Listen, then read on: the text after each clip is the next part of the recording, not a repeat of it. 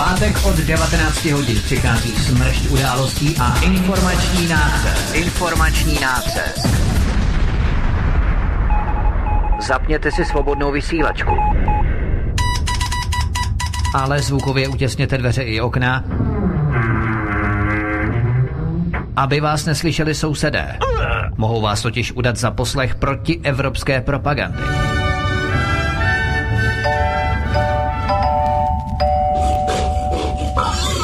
Proto buďte tuctoví, všední a hlavně nevybočujte. Pokud vystrčíte svobodně hlavu, nemilosrdně vás pokosí motorovou pilou. Demokracie? Ano, ale pouze ta po jejich. Proto zapalte svíčky, kupte pár plišáků a semkněte se s námi v boji proti bruselskému terorismu. Šéf redaktor z pravodejského portálu Ironet.cz pan VK komentuje aktuální události posledního týdne na vnitrostátní i zahraniční politické scéně. Z Gance Čechyše Polk chystajíme simulantní pande. Zákulisní informace, které se nám vždy nemusí líbit. A komu tím prospějete, co? Geopolitické analýzy, rozvědky, zpravodajské služby. Buďme napřed ve vnímání informačního pole řídících mocenských procesů. Mocenský tenzor je neúprostný. Máte zaseknutý kompas na západ?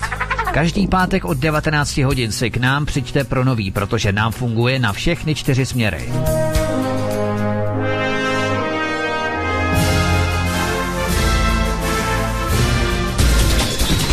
Pátek od 19 hodin šéf redaktor z pravodejského portálu Ironet.cz pan VK krátkým švy jeho atamanského vyčítku vypumpuje náš tlak na 158%. Vedoucí kolotoče.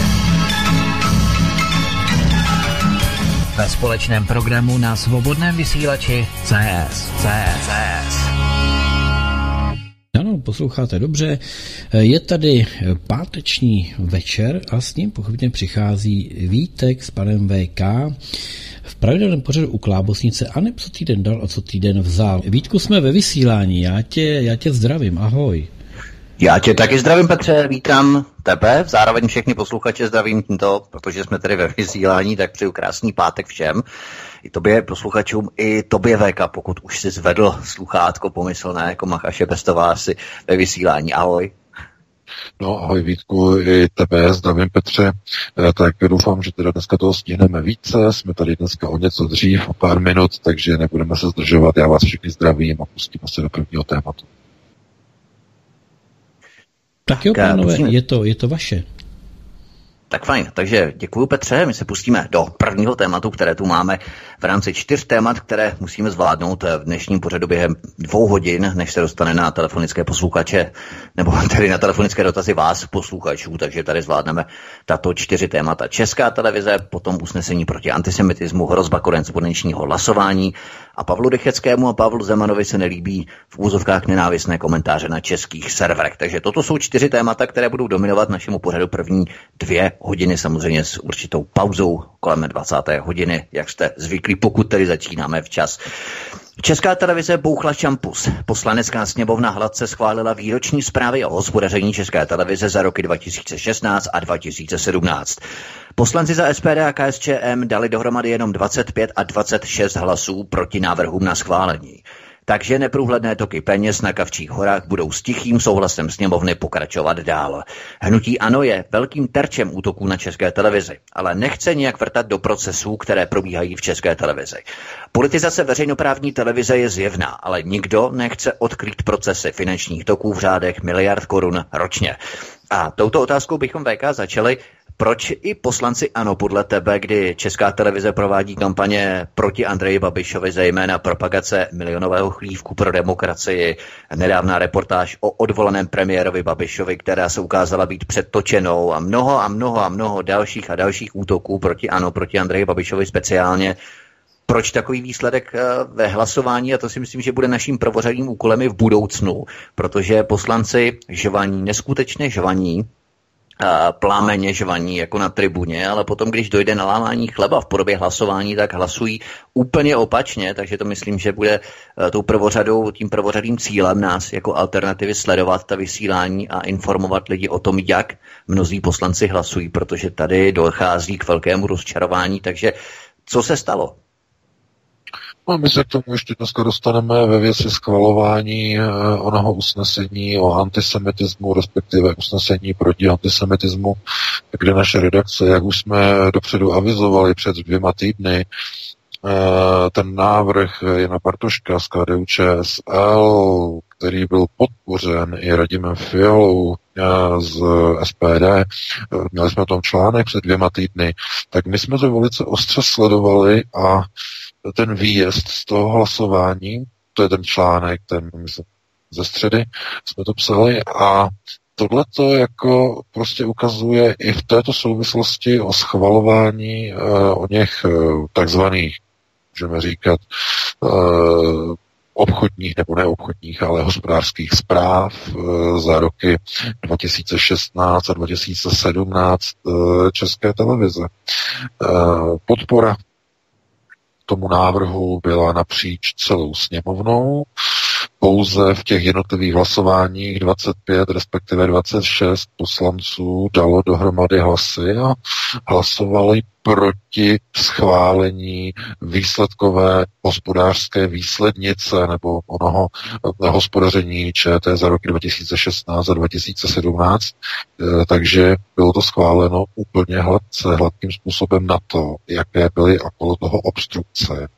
Tak to hlasování proběhlo neuvěřitelným způsobem hladce. A eh, je to samozřejmě velké rozčarování, protože asi mnozí očekávali, že budou problémy s hlasováním a řekněme se schvalováním.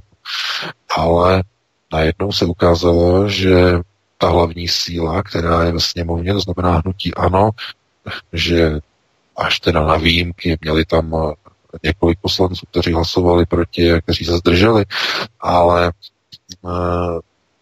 celkově to vyznívá tak, že zkrátka hnutí ano podpořilo uh, hospodaření České televize, i když byly jasně dávány důkazy a probíhala dlouhá jednání a dlouhé diskuze i na výborech o tom, jakým způsobem netransparentně probíhají finanční toky z české televize ven. To to, není to problém financování dovnitř, protože tam na tom není problém žádný.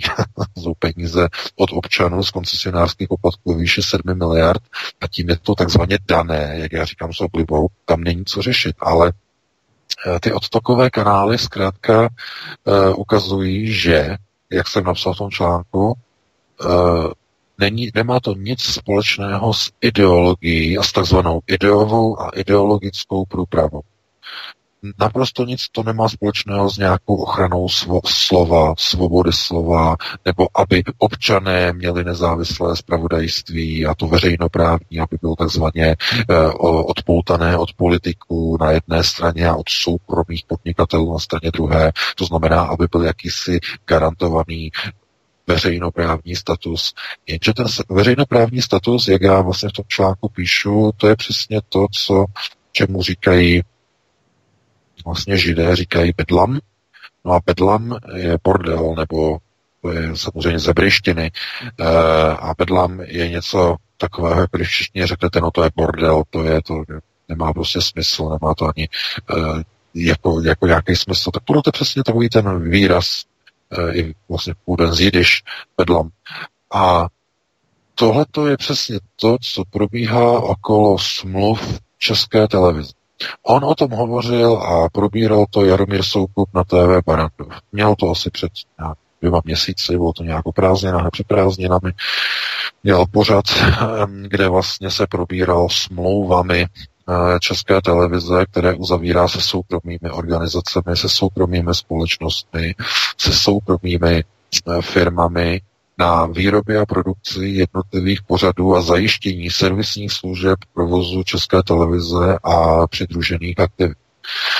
A když na základě, když tedy Česká televize je tedy veřejnoprávní médium, není soukromé a není ani státní, tak vlastně není jasné, komu se zodpovídá. No a ono, ono je to přímo uvedeno v zákoně o veřejnoprávních médiích, že vlastně veřejnoprávní média se zodpovídají pouze radě, radám. Česká televize se, se zodpovídá radě České televize, eh, Český rozhlas a radě Českého rozhlasu, to znamená jednotlivým radám. A tyto rady jsou jmenovány, delegovány a vybírány z řad takzvaných osobností a odborníků na kulturu a média, ani ne odborníků, říkáme raději osobností z takzvané mediálně kulturní fronty.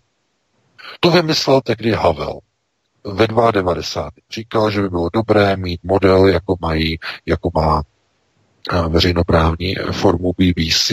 Všem se to strašně líbilo. Eh, v radě BBC sedí uh, lordové, sedí tam uh, skutečně jako lidé, kteří ani nerozumí médiím, ale zkrátka tam jako sedí takzvaně za britskou veřejnost. Tak tenhle ten model byl překopírovaný do uh, České republiky a byl vytvořený takzvaný uh, šmus na Kavčích horách. To je zase další výraz, který pochází vlastně z Jidiš. No a tohle to já to schválně dávám do téhle té formy konotace jakoby příkladu a příměru e, vlastně k Izraeli. E, tyhle ty výrazy, které pochází z hebrejštiny, je důležité používat ve vztahu procesům, jako na, které jsou v české televizi, které jsou okolo poslanecké sněmovny, protože to jsou židovské organizace. Zcela, celé jednoznačně. Ten skandál, který proběhl v úterý, to, co tam předvedli poslanci v Knesetu v Praze, to je na zvracení. Opravdu, to je, já když jsem psal ten článek, tak mě bylo špatně, já jsem si musel vzít kinedril, aby nezačala zvracet. To, co se tam u vás děje v republice, je, je, neskutečné. To je neskutečné. Jenže samozřejmě je to součást vlastně toho krevního původu. Krev židé v české krvi koluje mnoho vlastně původních uh, znaků, uh, řekněme, onoho ne úplně samického původu, ale v České republice je velký počet lidí, eh, kteří mají vlastně napojení a původ vlastně k takzvanému kazariátu. Eh, to by bylo na jinou diskuzi, na to opravdu nemáme čas a zase, aby nikdo si nestěžoval, že, že říkám tohleto, že na to není čas, ale opravdu na to není čas. Ale vidíte, že když vlastně se jedná o schvalování provozních eh, výsledovek veřejnoprávního média, které se nikomu nezodpovídá, jenom skupince lidí v radě České televize, která je s odpuštěním skupinou diletantů. A to není nějaká pomluva, ale konstatování faktu, protože oni nerozumí managementu. Oni nerozumí tomu účetnictví. Prostě tam sedí. To je něco podobného, jako když máte akciovku a máte dozorčí radu. To je úplně to samé. Skupina lidí, která ničemu nerozumí, ale takzvaně dozorují něčemu, čemu nerozumí. To by bylo taky na jinou diskuzi. A e, takže oni tam sedí, ničemu nerozumí, takzvaně zastupují veřejnost, která je úplně tupá.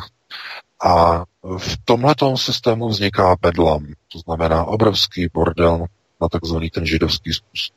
To znamená, že se, že se tam můžou chlapci a holky, nebo chlapci a děvčata kteří spolu mluví, udělat tu televizi takzvaně pro sebe. Z vašich peněz, ale zdůraznuju, to je důležité. To je ten bedlam. To znamená, my si uděláme bordel za peníze cizích lidí, těch blbých, těch tupých, no, těch občanů. Oni jsou tupí. A e, proč? No, protože když jsou volby, tak volí tupě volí ty politiky, kteří potom zvedají ruce pro schvalování rozpočtu ČT, která je tak netransparentní a neprůhledná, že si dovolí udělat takové chucpe, to znamená nehoráznou drzost, že když někdo požádá o, jelikož je to veřejné médium, o předložení nějakých smluv a dostane se to ven, tak všechny ty odstavce jsou tam začerněné. Úplně všechny. Aby nebylo vidět, kdo tam je. No a tím se dostáváme k tomu, proč vylétly pravice vzhůru, jako když se hajluje, když gestapáci hajlovali a SSáci hajlovali, tak to samé v Knesetu, to znamená, když oni o tom hlasovali, o české televizi ve čtvrtek včera, tak co udělali? Tak hlasovali pro, Samozřejmě všechno bylo schváleno. Pro? Protože proč? No, protože to byste se všichni dozvěděli v těch dokumentech, které jsou začerněné.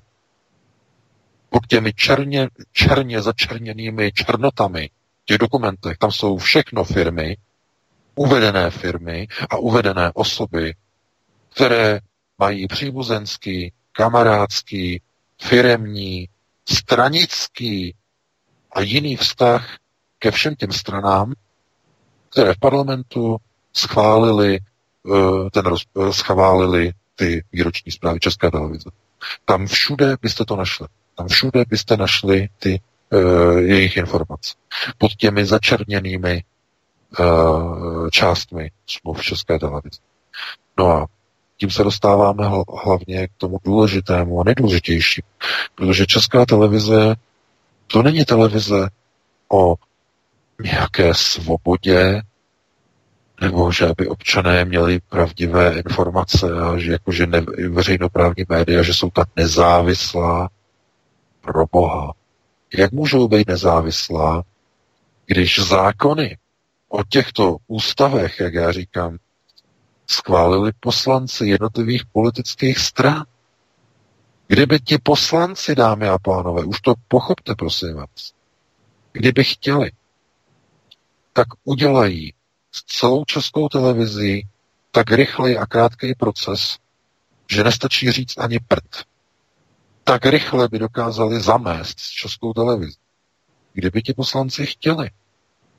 Ale, chápete, a jak jsem tam psal, to je důležité. Není bližší košile ani kabát, ale šrajtofle. Jestliže v 90. letech vznikla eh, skupina lidí, která si vymyslela, že budou existovat nějaká veřejnoprávní média, tak v tom byl skrytý biznis, takzvaná malá velká domů pro jednotlivé politické strany. Ten balík sedmi miliard, dámy a pánové, jenom pro vaši představu. Eh, BBC ve Velké Británii, to znamená jako stanice, uh, samozřejmě mají jiný poměr kurzu, mají tam Libru a tak dále, ale ani BBC nemá tolik vysílacích stanic, co má česká televize. Česká televize má sedm, pokud jsem počítal, sedm vysílacích stanic. Nemá žádná jiná veřejnoprávní televize na světě. Ne v Evropě, ani v západní civilizaci nebo v západním prostoru. Na světě. Ruská televize má dva státní kanály. Britové mají tři, tam mají BBC, mají první kanál, druhý pana, kanál a pak tam mají ještě ten, ten, eh, ten třetí, ten, teď si nemůžu vzpomenout. Takže tři. Česká televize prostě jako co jede, tak no a proč? No, protože při tomhle obrovském rozpočtu těch sedmi miliard se dokážou na tom rozpočtu přeživit desítky a stovky soukromých firm, které mají obchodní, příbuzenské, poslanecké, podnikatelské napojení na jednotlivé politické strany v Českém parlamentu. No, a tím je to dané. Já doufám, že vám už to dochází. No nikdo přece nebude kousat eh, do zlatého telete, kterému sype peníze? Takže uh, vy si snad jako myslíte, pro boha, znovu, ještě já to musím zdůraznit, protože jsem dostal několik e-mailů, jakože třeba to tak není, no, mi, mi píšou lidé, že třeba je to jinak a takhle. Tak znovu. Vy si myslíte, že Andrej Babiš a strana, kterou financuje a kterou vyrobil, nebo hnutí, hnutí ano, e, že by si nechali s odpuštěním srát na hlavu po dobu šesti let. Je tady někdo z nás, kdo nás poslouchá, kdo, kdo je tak naivní a tupej, že by si myslel, že si nechá Babiš srát na hlavu po dobu šesti let. Kdyby chtěl, tak zatočí s českou televizí takovým způsobem, že, se, že, že to ani nerozdechá. To je naprosto zjevné. Jenže neudělá to. Naopak poslanci ti ano, proto zvednou ruku. Co zatím je? Slabost? nebo strach České televize, nebo uh, že tam někdo se snad něma smiloval. Samozřejmě, že ne. A jsou v tom peníze. Peníze eh, jednotlivých politických stran, jednotlivých partnerů, jednotlivých poslanců, na ně napojených firm, které mají e, zase napojení na kamarády a na obchodní partnery, kteří mají smlouvy s českou televizí. To znamená silné lobbyingové struktury. Poslanec zahnutí ano, ten a ten e, má kolegu ve firmě. Je to jeho obchodní partner. Mají poloviční podíl. Jeho partner. No a kromě toho, že podniká s tímto partnerem, tak ten jeho partner má podíl ještě v jiné firmě, která má uzavřené smlouvy s českou televizí. No. A tenhle ten poslanec zvedl ruku pro schválení onoho uh, usnesení. A samozřejmě, že tohle to budeme, pro, budeme to probírat, budeme to ještě prověřovat, to není jenom jeden jediný. To znamená, tě, těle těch uh, vztahů a struktur je tam tolik, že se nemůžete divit pro Boha, když máte někde 7 miliardovou zlatou krávu, ze které se každý rok sype 7 miliard, že poslanci takzvaně uh, si neudělají malou domu. To znamená, že máte eh, velkou televizi a ta televize je největší na světě, má sedm kanálů a e, jednoznačně na 10 milionů českých obyvatel je to takový overkill, doslova taková palice na plechu, že to prostě není obhajitelné ani ve velice bohatých společnostech. Saudská Arábie, největší, nejbohatší země, má tři e, státem, nebo Saudskou Arábii státem vlastněné kanály. Saudská Arábie má tři. Já nevím, jestli Česká republika je e, na úrovni Saudské Arábie nebo Bahrajnu, je to ropná, e, ropná země, která může vyhazovat peníze 7 miliard takové obrovské prachy, ale, ale samozřejmě, kdyby byl nějaký hospodář, tak řekl, my uděláme českou televizi jenom jednokanálovou, máme jenom 10 milionů obyvatel, uděláme jenom jeden kanál, její rozpočet bude 200 milionů ročně. To je seriózní odhad. Za 200 milionů jeden kanál. A stačí to bohatě na to povídání, co tam povídají v těch zprávách. No, takže tohle to mi prosazuje. Tak já jsem říkal, jako, že Aeronet podpoří v příštích volbách stranu, která tohleto bude razit. To znamená jednokanálová stát, televize, která bude státní, jejíž rozpočet nepřesáhne uh, tu hranici nějakých 250-300 milionů korun provozu za rok a uh, aby skutečně byly tyhle ty uh, toky přerušeny. To znamená, jednotliví poslanci a jejich kolegové kamarádi, přátelé eh, profitují na obrovském provozním rozpočtu České televize. A díky tomu ta televize má takovou ochranu mezi poslanci. To je malá domu, ne malá, to je obrovská velká domu. Takovou tou fotbalovou hantýrkou řečeno. Takže která, jako, jako tohle je důležité říct. To znamená jednokanálová televize, která by měla státní dozor, byla by to třeba státní organizace eh, ve vlastnictví státu, eh, ministerstvo kultury by třeba to mohlo mít v dikci, nebo já nevím, by se to udělalo nějak jinak, třeba jako příspěvková organizace s nějakou strukturou, takže to by se tak jako dalo udělat. A myslím si, že by to bylo jako nejpřijatelnější. Protože v České republice je spousta soukromých společností, a pokud někdo třeba, uh, já nevím, sleduje fotbal nebo já nevím, nějaké sportovní uh, kanály, no tak přece proč nemůže sport a všechny sportovní věci vysílat třeba O2. To už to stejně dělá. Vysílá Českou ligu. Uh, pokud vím teda, pokud se to nějak nezměnil. Soukromá firma. Tomu není potřeba Česká televize, aby měli sport, extra sportovní kanál. Proč? Tak ať to dělají komerční společnosti. Však máte sportovní kanály. Všude jsou sportovní kanály. Takže k čemu česká televize? No tak česká televize, tak vysílání pro děti. No tak ano, samozřejmě, tak co pak nejsou dětské kanály? Uh, Nickelodeon, uh, Disney a další, to jsou zase samozřejmě, já, nevím, já vím, že jsou to židovské kanály, to je samozřejmě Hollywood, z Hollywoodu, ale i, můžou to být i nějaké české, české kanály, však není problém. Pokud se do nějak bude o to zájem, tak ten trh to takzvaně vyřeší. Teď já to říkám jako už Václav Klaus, že trh to vyřeší. Ale v tomhle případě teda opravdu jako ano, trh to vyřeší. Zájem o pohádky je, a existují kanály, které vysílají jenom české filmy, českou tvorbu, tak může být i kanál, který bude vysílat na komerční bázi jenom české pohádky. Tomu není potřeba ta česká televize. A ty komerční stanice mají být.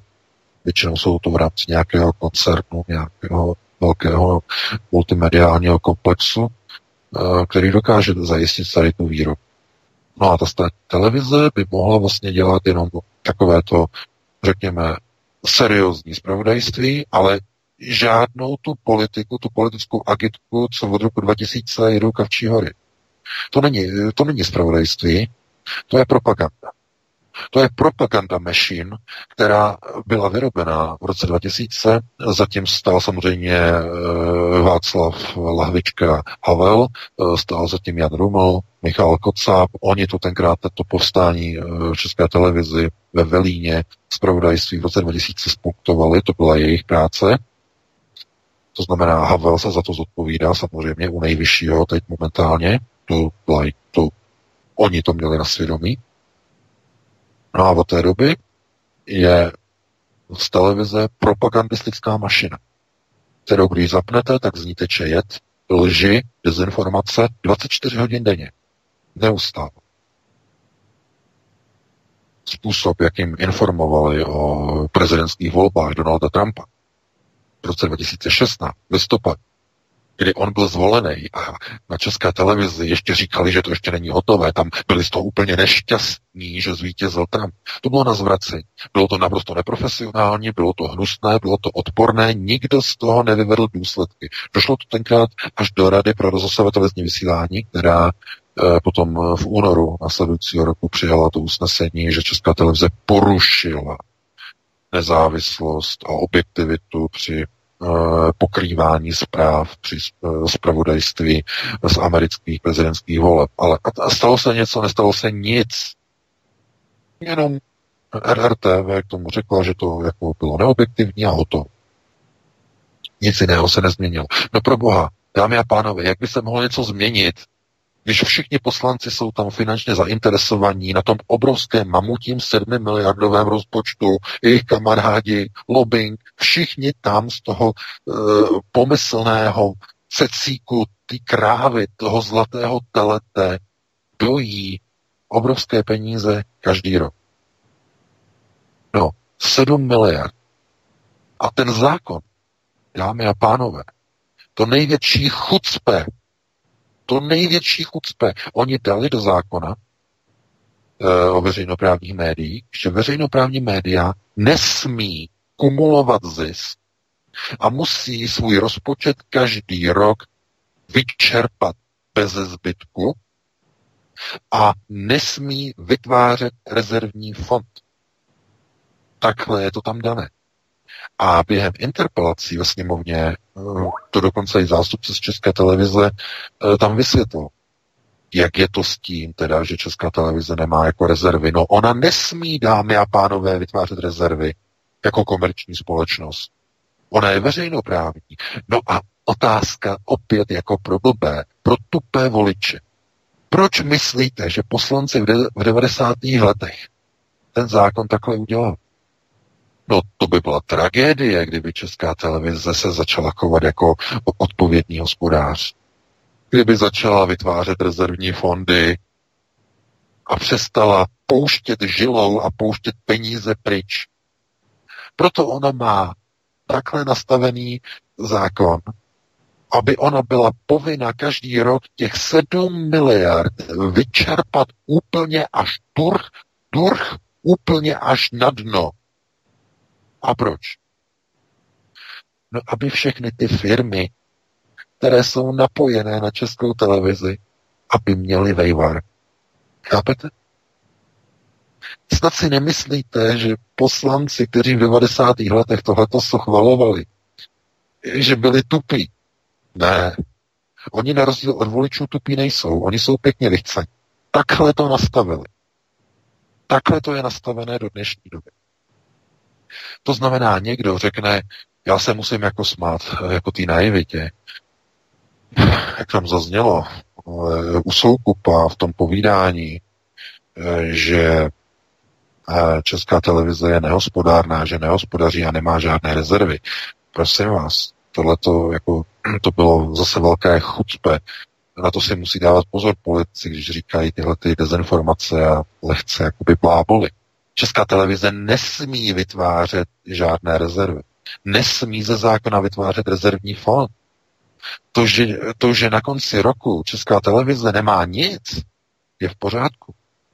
Tak totiž je to dané zákonem. A já se jenom trochu pozastavuji nad tím, že někteří poslanci, třeba i za SPD, tohle to jako neví. Že říkají, vidíte, že česká televize skoro bankrotu a tady to a e, proč. Ne, ne, ne, tak je to v zákonu. To znamená, že česká televize musí, nesmí, e, tak to musí vyčerpat celý rozpočet a nesmí vytvářet rezervní fondy. To je tak schválně udělané, aby bylo vedení České televize, bez ohledu na to, jaké je a jak lidé to jsou, aby zákonem byli nuceni ten rozpočet rozfofrovat rok co rok. No a dámy a pánové, to není jednoduché. Roztočet a rozfofrovat 7 miliard rok co rok, to vyžaduje sakra důsledný management. Co máte vyrábět za tolik peněz? aby to jako mělo nějakou hodnotu, aby někdo řekl, že se ty peníze vyhazují z okna, protože to není možné. Takže vyrábět honem rychle pořady, pořady, které jsou předražené, přeceněné a tak, aby byly nejdražší a nejdražší a aby ty peníze takzvaně se posunovaly ven, to znamená jednotlivým firmám, jednotlivým organizacím a agenturám, třetím stranám, které jsou napojeny na lidi, kteří mají napojení na politiky ve sněmu. Takhle je to nastavené. Já opravdu si někdy říkám, jako jestli tohleto si vůbec jako poslanci uvědomují, nebo ti, kteří jako kritizují českou televizi, že to je zlaté tele, které bylo vyrobeno v 90. letech eh, tehdy Havlem a, a lidmi okolo tzv. mediální fronty k tomu, aby se do té doby neznámí umělci z umělecké fronty dostali k. No, tak to bylo vymyšleno tehdy uh, s, s takzvanými veřejnoprávními médii. Ten nápad byl okopírovaný od britské BBC, ale byl uh, zglajšaltovaný na český vykutálený způsob. To znamená, občan platí, ale občan nesmí kecat do toho, co potom s těmi penězi se dělá. Nesmí do toho vidět. A aby do toho neviděl, tak tomu, tak tomu právě pomáhají ty černé pastelky a ty začerněné smlouvy. Tím je to dané. Takhle, tímto způsobem. Máte odpověď na to, proč musela poslanecká sněmovna teď před dvěma dny schválit e, provozní rozpočty a hospodářské zprávy České televize za roky 2016 a 2017. Tím je to dané, tím je to vyřízené. Takže jestliže máte veřejnoprávní média, která nesmí vytvářet eh, rezervní fondy, která nesmí šetřit peníze, ale které musí povinně ze zákona každý rok vyčerpat vybrané peníze od koncesionářů úplně durch až na nulu, no tak v tom případě uh, se nemůžete vůbec tomu divit, že i ti poslanci z toho hnutí ano, na které jinak česká televize zvrací a dezinformuje a útočí celých šest let od roku 2013 nepřetržitě, permanentně útoky na Andreje Babiše, útoky na hnutí ANO, neustále, tak přesto ti poslanci mají, mluvím hlavně o poslancích hnutí ANO, tak přesto ti poslanci mají ten, tu šrajtofli svému srdci daleko bližší, než je ta stranická košile, anebo ten ideově ideologický kabát, který ukazují svým voličům. Takže já bych to takhle uzavřel, předal bych ti slovo Vítku, ty k tomu také něco řekneš, no a pustíme se nebo nakousneme druhé téma. Já bych možná už plynule právě přešel k tomu druhému tématu, abychom to ještě stihli do 8 hodiny, tak eh, zhruba dvě témata za hodinu. Poslanecká sněmovna schválila usnesení na obranu a ochranu Izraele. Pozměňovací návrhy na ochranu rovněž palestinců a obecně pouze židů jako takových neprošly. Sněmovna v usnesení přiznala právo na existenci státu Izrael, ale zamítla návrh na obranu a existenci státu Palestina. Sněmovna během tohoto hlasování připomínala spíše izraelský kneset než český parlament a izraelský velvyslanec poslal pochvalu za usnesení. VK, jaký je tvůj komentář na toto skandální usnesení, ve kterém činí nebo řekněme dominuje pozoruhodné hlasování Karla Schwarzenberga? No tak je to naprosto zjevné, protože Karel Schwarzenberg je šlechtic. A jak já vlastně v tom eh, článku píšu, eh, tak šlechta je ta, která měla, eh, a můžeme teď říkat, kdy ztratila řídící roli v Evropě, nebo obecně můžeme říct v západní civilizaci. Někteří, řekněme, odborníci na tady tu problematiku se shodují v tom, že říkají, že konec šlechty byl nastartován francouzskou revoluci roku 1789. A jiní tomu oponují a říkají, že ten pád, skutečný pád té šlechty přišel s první světovou válkou, k čemuž se přiklonuji i já. A z mnoha důvodů, které můžeme rozebírat, ale Versajská smlouva je, myslím si, tím bodem, kde padly říše, padly šlechtické systémy řízení a definitivně eh, byla otevřena cesta k takzvané sionistické dominaci. Samozřejmě, že eh, ustanovení Fedu, založení Fedu Spojených státech ještě před vypuknutím eh, první světové války, že také měl rozhodující faktor, ale tehdy ještě ne tak důsledný, jako byl konec první světové války. A šlechta je si vědoma toho samozřejmě, že kdo převzal moc nad, řekněme, systémy řízení v takzvané civilizaci. Jsou to samozřejmě sionisté, nebo můžeme říkat potažmo židé, ale to sionisté je důležitější. A eh, Karel Schwarzenberg eh, nevidí důvod a z toho hlasování to jasně vyplývá, nevidí důvod, proč by měl hlasovat ve prospěch nebo chránit nějakým způsobem Izrael, který je výsledkem sionistického procesu přebírání moci ve světě po druhé světové válce. Nevidí tomu důvod. To znamená, že on tam jako jediný hlasoval proti, jednotliv, proti tomu prvnímu bodu usnesení, hlasoval potom i proti tomu dalšímu a v dalších se zdržel a nepodpořil uh, jednotlivé návrhy toho usnesení. Ani v jednom bodě. Těch bodů je šest, ani v jednom. Karel Schwarzenberg ty body nepodpořil, to znamená, buď hlasoval proti, nebo se zdržel. E, nikdo jiný si tam jako takovéhle, řekněme, až teda samozřejmě na výjimky, ale on byl jediný, kdo hlasoval proti tomu návrhu v bodě jedna z celé sněmovny, dámy a pánové. To znamená, to je ten bod, eh, to obecné ustanovení proti antisemitismu. Já se na to ještě eh, tady podívám a v tom bodě jedna je to, že poslanecká sněmovna důrazně odsuzuje všechny projevy antisemitismu směřující proti jednotlivcům náboženským institucím, organizacím, jakož i státu Izrael, včetně popírání holokaustu. Takže on, eh, Karel Schwarzenberg, jako jediný byl proti. To se tam na to podívejte. E, na ty výjezdy těch hlasovacích svodek. A to je šok. To je šok i pro mě. A podívejte se, dámy a pánové, na česká mainstreamová média. Tohleto, kdyby udělal někdo z jiných poslanců, třeba někdo z SPD, nebo někdo z komunistů, nebo kdokoliv, že by hlasoval proti bodu jedna toho usnesení, už by o tom byl obrovský pořad na české televizi, už by se to řešilo v médiích, už by se to probíralo a propíralo v médiích od rána do večera, velké reportáže, velké diskuzní panely, že antisemitismus a jak on jako jediný poslanec a tak dále a tak dále. Už by to takzvaně bylo na Holportu, už by se to řešilo.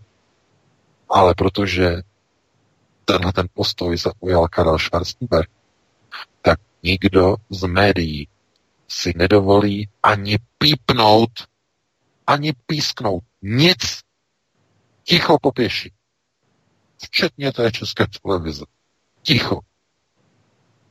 No, samozřejmě je to kvůli tomu, že on je šlechtic, pokud má tu informaci a je to asi i veřejně dohledatelné. On vlastně patří do řádu maltéských rytířů. No a maltéští rytíři to je samozřejmě organizace, která eh, v podstatě jakoby zastřešuje, nebo ještě to nedávna zastřešovala takovou tu, řekněme, tu pozůstalost onoho šlechtického systému řízení v Evropě. Uh, maltéští rytíři jsou jakýmsi jakousi připomínkou, vzpomínkou na křižácké výpravy. Uh, ta jejich historie je také poměrně zajímavá, jak říkám, na to nemáme dokonce hodiny vůbec čas to vyprávět. Každopádně hm, postoj Karla Schwarzenberga je v tomto směru naprosto klíčový, je naprosto výmluvný, protože on ví, že nemá důvod hlasovat ve prospěch někoho, kdo převzal a odcizil šlechtě řízení veškeré moci nad procesy tzv. západní civilizace nemá důvod hlasovat pro Izrael, který je výsledkem sionistického systému řízení po první, ale především po druhé světové válce. Nevidí proto důvod.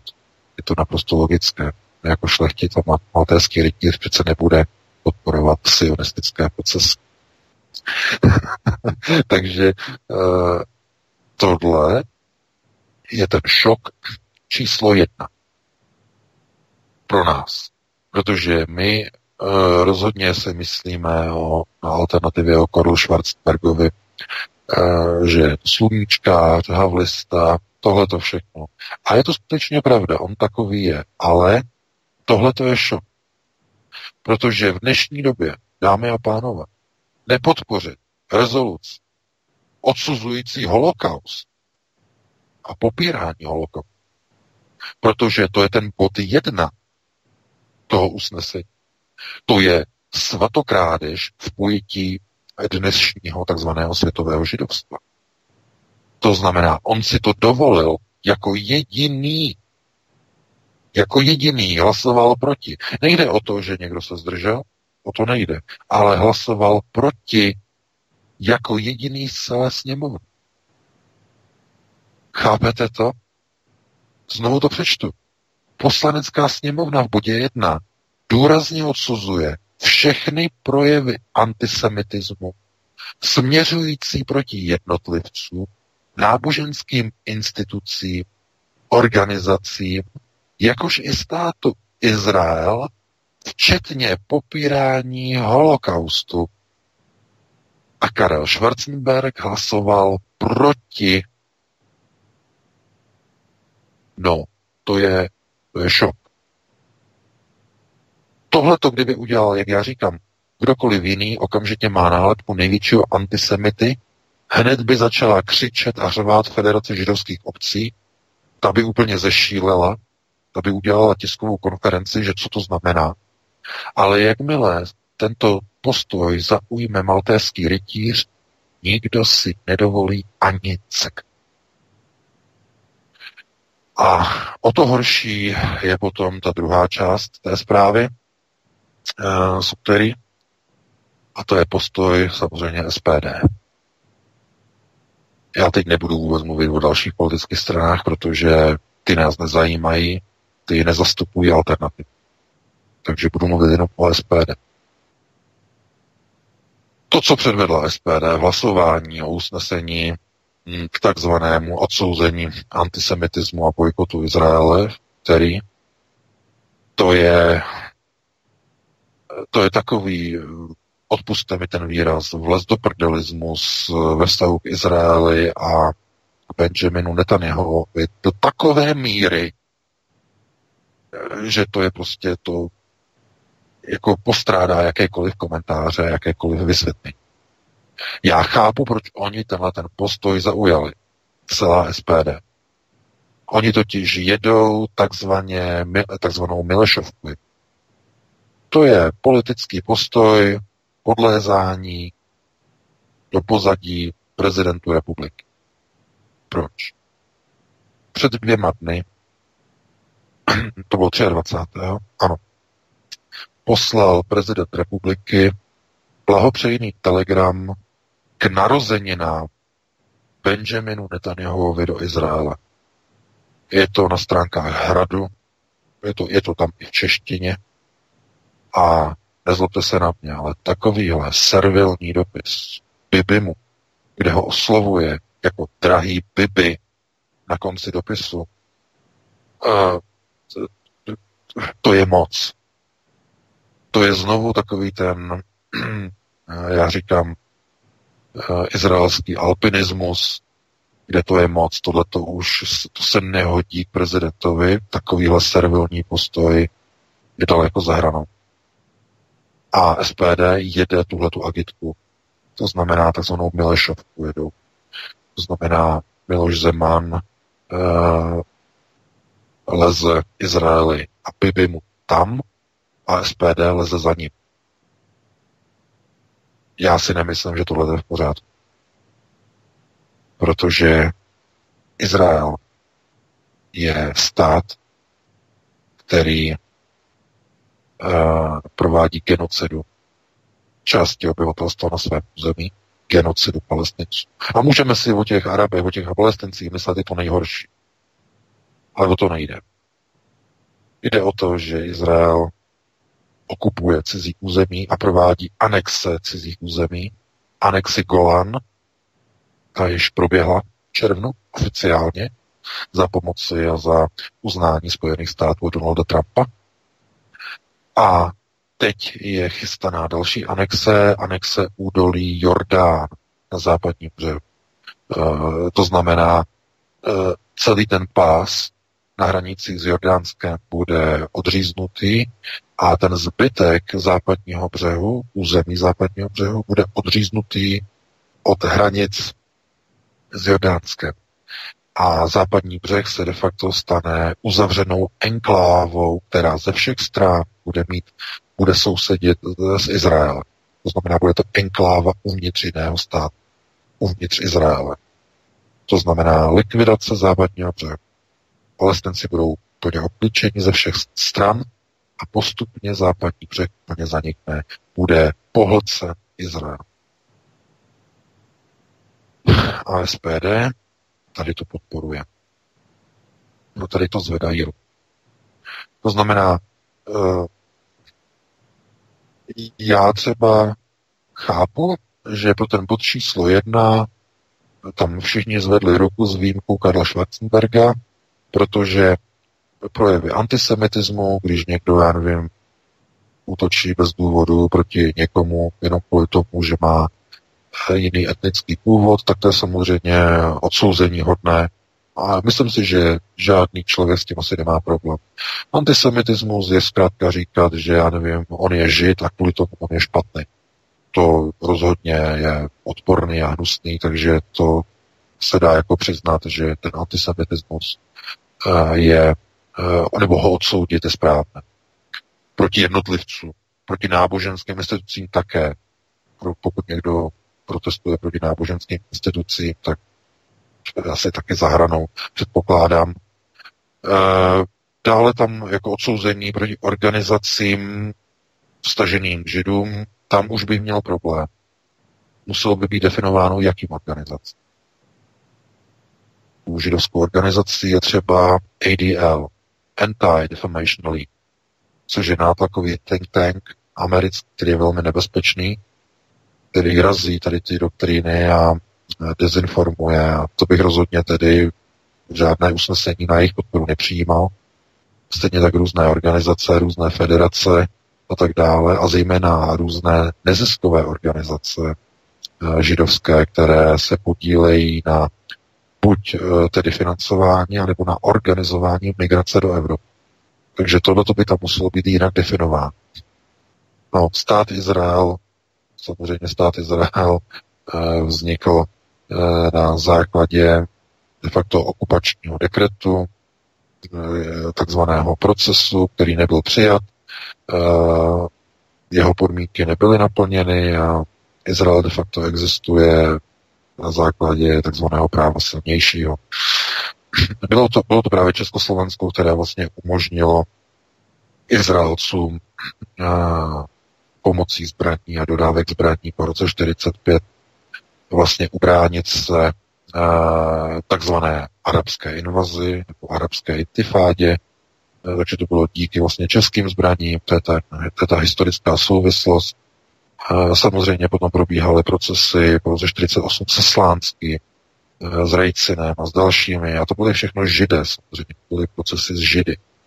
To znamená znovu dneska někdo řekne, eh, že přece ti zlí komunisté a tohleto a ty rozsudky poprav v 50. počátky 50. let a obecně po roce 48 ale prosím vás, znovu, to byly židé, podpa, živ, židé vynášeli rozsudky nad jinými židy. Hrajci, žid, slánský, žid, všechno židé.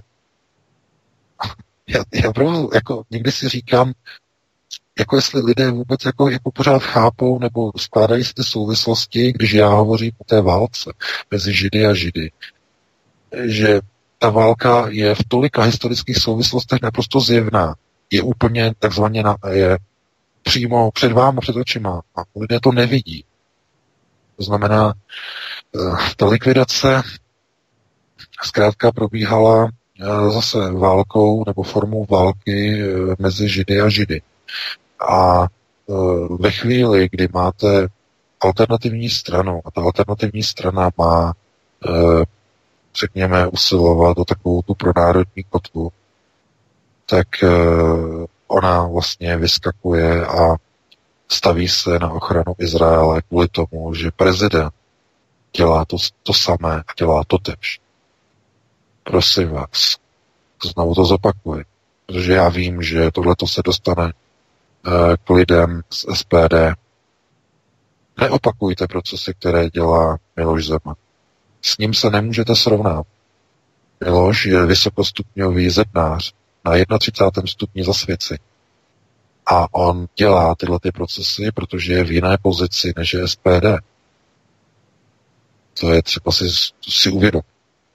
Eh, pokud eh, v SPD se rozhodli kopírovat procesy hradu, tak je to cesta do pekel. Protože to, že bez jakékoliv újmy ďábel projde pálovou bránu do pekel, aniž by ho plameny spálily, to neznamená, že stejně snadno projdou za ním nohsledové a šábezbojové, kteří jdou v jeho stopách těsně za ním. Že oni se nespálí. U bránou projdou jenom za svěci. Kdokoliv jde za nimi, bude spálen. To jsou takové ty signály, které já teď vysílám těm, kteří třeba jsou zasvěcení a vědí, o čem já teď mluvím a SPD mi připadá jako úplně s klapkama na očích a oni dělají kroky, které vedou k likvidaci. Likvidaci, ale nikoli v té strany. Ne, ne, ne, ta bude profitovat. Ta bude, ta se ukotví. SPD se ukotví. Jako systémová strana, to, to je už je dané. Ale dojde k likvidaci iluzí lidí na alternativu. To znamená, lidé si uvědomí, že tam jako tohle to už není jako strana, která by e, zaštiťovala pro národní zájmy, ale zaš, zaštiťuje zájmy Izraele na české zemi, v českém knesetu. Ten důkaz byl dán na konci hlasování v úterý. To je to důležité. Sněmovna odhlasovala šest bodů toho usnesení. Máte to v tom článku na Aero. Ale Poslanec za SPD, eh, pan Jiří Kobza, chtěl eh, prosadit a začlenit do toho seznamu v usnesení ještě pod číslo 7, který naštěstí neprošel, ale to je pod číslo 7, o kterém se tam hlasovalo, který uh, Jiří Kobza uh, navrhl, jakože se má uh, schválit a má být schválen, tak uh, ten bod, který vlastně v podstatě byl jakoby nepřijatelný a který uh, jako já ani nechápu, kde on na to přišel, ale ten pod číslo 7 je naprostou likvidací všech představ o tom, co je to vlastně SPD. Dámy a pánové, uh, ten bod číslo 7, toho hlasování číslo 133, úterý, na 35. zasedání nebo na schůzi sněmovny, měl znít, cituji, Poslanecká sněmovna parlamentu České republiky odsuzuje veškeré projevy a formy antisemitismu v Evropě v souvislosti s migrací a islamizací Evropy. Tečka. To znamená, že Jiří Kobza z SPD, pokud by toto usnesení bylo schváleno, a schváleno nebylo naštěstí, ale pokud by bylo schváleno sněmovnou, tak by to znamenalo, že SPD se právě zasloužila o to, že prosadila do usnesení odsouzy všech alternativních serverů v České republice, které upozorňují a varují, že za neziskovými organizacemi, které stojí v pozadí za financování migrace do Evropy, stojí takový a tací židé, jako je maďarský žid George Sereš, tací lidé, eh, jako eh, jsou různí eh, investoři a různé firmy a různé organizace, které mají své dotace od izraelské ambasády, od Izraele, od ambasády Spojených států. To znamená, to jsou všechno organizace, které jsou financovány z židovských zdrojů. Všechny kompletně. George Sereš je právě takovou tou figurou, která je nejvíc na terči, protože je nejvíc vidět, nejvíc se angažuje. Ale George Sereš, prosím vás, on nepřišel k penězům, že se narodil se zlatou lžičkou v ústech a že mu to spadlo z nebe. On se dostal k penězům ke svému kapitálu eh, na základě finanční spekulace eh, na londýnské burze, Eh, kde takzvaně šel proti britské libře, je to článek na Aeronetu počátku 90. let, takzvaně spekuloval proti libře, ale ten kapitál na tu spekulaci, na položení britské libry, ten jeho plán, tak ten kapitál mu poskytly banky domu Rothschild v Londýně na zahájení té spekulace. Na tom on zbohatl. To znamená, že George Sereš, maďarský žid, byl použitý jako panáček Rothschildy na útok proti britské Libře. No to bylo v tom 93. Myslím, že to bylo 93. rok. Takže to bylo ono. A co on udělal s těma penězma? Koupil si snad někde nějaké luxusní sídlo a no, takzvaně už byl do konce života za vodou? Ne. Ty peníze začal používat na podporu migrace na podporu homosexualismu, na podporu LGBT, na podporu plaváčků, na podporu migrantů. To znamená peníze od Rothschildu, které skrze Sor- Sorosovy fondy, George Soros Management Fund a Open Society Fund, skrze tyto dva fondy uh, sype peníze do všech důležitých a významných i méně významných neziskovek po celé Evropě. Stačí jenom, když ty neziskovky se takzvaně zabývají otázkami migrace. To je jediná profilová úsečka, kterou musí neziskovka splňovat, aby měla nárok na peníze SERŠ. Pokud to mají, e, pokud má neziskovka něco společného s migrací, s péčí o migranty, s péčí o prchlíky, je takzvaně Eh, má nárokovou eh, složku a je, má nárok na to, aby dostali peníze od George Sereš. To znamená od maďarského žida, který udělal a získal svůj provozní kapitál od uh, Rothschildovy banky. No, takže uh, tohle všechno snad na alternativě víme. Předpokládám. Předpokládám, že to ví i Tomio Okamura a že to vědí i jiní poslanci SPD, že jakým způsobem probíhají uh, uh, systémy nasunování uprchlíků. Já vím, že mnozí z nich uh, třeba nečtou Aeronet z nějakých ideologických, ideových důvodů, ale my tam máme spoustu článků, kde ukazujeme, jakým způsobem jsou například neziskovky působící ve středozemním moři, například Sea-Watch, eh, jakým způsobem jsou napojeni na financování eh, z, z organizací a z fondů, eh, kde zase ty struktury zase končí u Rothschildovy banky, židovské banky. Končí znovu u George Soros, maďarského žida. A končí v Izraeli. To znamená, znovu, oni si opravdu snad myslí, že e, migrace do Evropy probíhá tak, že e, to financují nějací Arabové. Nějací Arabové v Líbii si řeknou, co kdyby jsme začali vozit e, migranty do Evropy? Najednou je to napad. Tak to přece není. Ti migranti, jak můžou zařídit rozhodnutí evropských vlád, aby začali migranty vítat s otevřenou náručí. Jak by mohli ti migranti zařídit, že v roce 2015 Andělka vystoupí na tiskovce a řekne, bereme vás všechny, refugees welcome, Flüchtlinge willkommen. No, jak by to mohli zařídit ti arabové, ti pašeráci? No, takže chápete, tohle to přece vědí všichni, že kdo organizuje migraci. Jsou to židé a židovské organizace. A ži, zdůrazňuji židovské peníze. Dům Rothschild. No, co je to? Nebo kdo, kdo je to Dům Rothschild? No, Dům Rothschild je banka organizační jednotka světového sionismu. Domu Sion. A já potom si projedu svodku hlasování.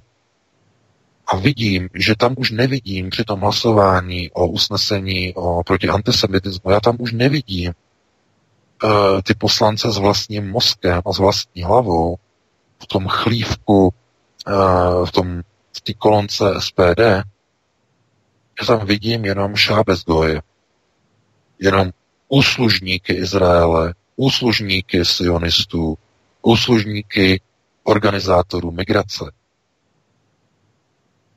No, po usnesení a po schválení tohoto usnesení přišla pochvala od izraelského vyslance Izraela Kace. V Praze přišla pochvala, kde pochválil český Kneset, český parlament za přijetí tohoto usnesení a vyjádřil naději, on to napsal sice anglicky, ale že jo, Češi si to přeloží, vyjádřil naději, že stejná a podobná usnesení přijmou i ostatní uh, organizace, nebo ne organizace, ale ostatní státy, ostatní parlamenty, ostatních zemí. Takže, jako, chápete, takže pouze ten jeden jediný, ten, koho nesnášíme, nebo ten, proti komu jsme se aktivizovali, tak jenom maltéský rytíř Karl Schwarzberg hlasoval proti.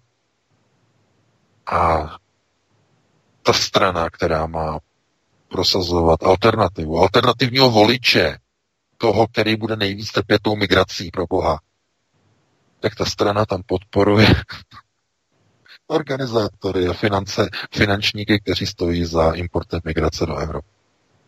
Za židovskými penězi, za organizacemi z Izraele, izraelské firmy a já nevím, oni asi nebydlí v Praze nebo nemají problémy s bydlením, ale všechny byty, nové byty v Praze jsou vykoupeny izraelskými realitními společnostmi a izraelskými eh, důchodovými fondy.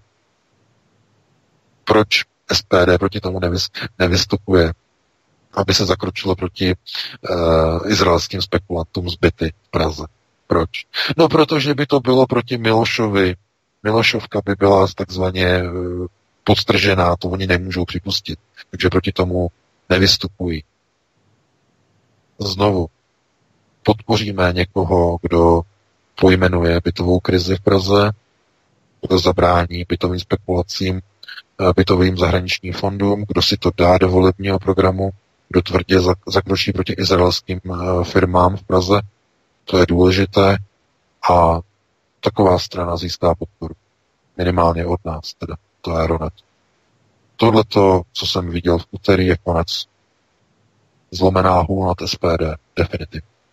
Tohle, co předvedli, uh, já bych jim odpustil všech.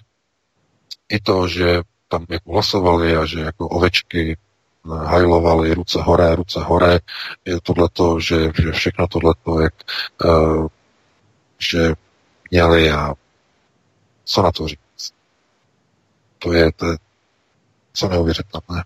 Protože všechno by se dalo odpustit. Úplně všechno. A ten bod sedm od Kobzy, ten to zabil. Ten to zabil. Někdo, kdo má hájit alternativu, chce prosadit usnesení, které jde proti alternativním serverům v České republice. To je na přesfacku. Jednoznačně. Hotově. Já nevím, jak se na to díváš ty Vítku, eh, protože tohle to já už jako fakt jako nevím, jestli jsme jako u blbých na dvorku, ale to jsou všechny iluze, jsou pryč. Jsou v prachu, jsou rozdupány a zadupány v prachu a uh, já rozhodně nevidím důvod, proč by někdo měl prostě hlasovat pro stranu, která podporuje Izrael, který provádí anexe cizích území a někoho, kdo, nebo organizací, které jsou napojené na Izrael, které jsou napojené na židovské struktury, které financuje, stojí za financováním neziskového sektoru v celé Evropě, který vítá migraci.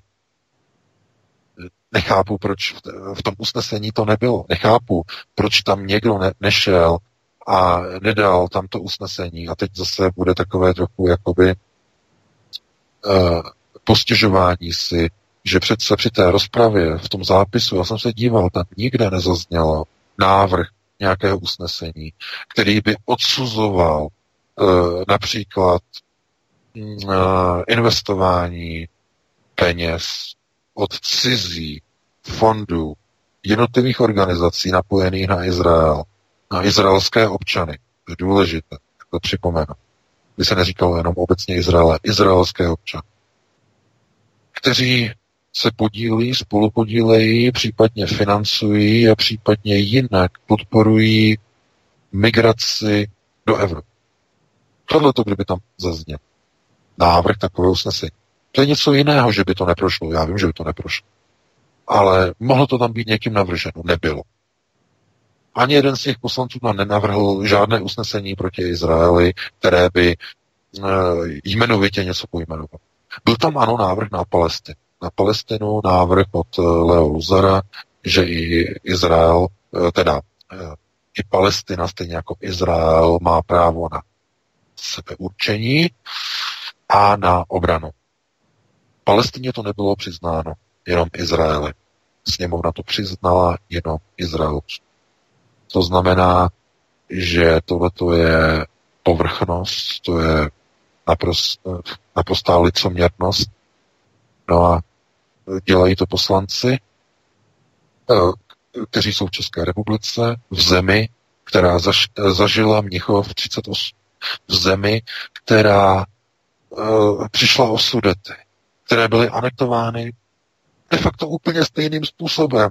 Pro boha, ještě hned skončíme, už přetahujeme, dáme si přestávku, ale chci říct, že jakým způsobem byly ostrženy sudy. No, dámy a pánové, přece tak, že se mocnosti Velká Británie, Francie, Itálie spolu s Adolfem Hitlerem v Mnichově dohodli na tom, že Československo, jehož, jehož zástupci nebyli k jednání do Mnichova pozváni, že odstupuje své území sudet Německu. To znamená, byla to dohoda uh, o nás bez nás. Tak to bylo uděláno. No a co proběhlo v červnu tohoto roku v Izraeli? Haha, ve vztahu ke golandským výšinám, okupovaným Izraelem? No, eh, sešli se eh, Benjamin Netanyahu eh, s Donaldem Trumpem a mezi sebou se dohodli, že Sýrie, která nebyla k jednání pozvána, že odstupuje od Golanských výšin a Golanské výšiny se připojují a stávají se integrální součástí Izraele. Došlo k tomu samému, co v Mnichově 38.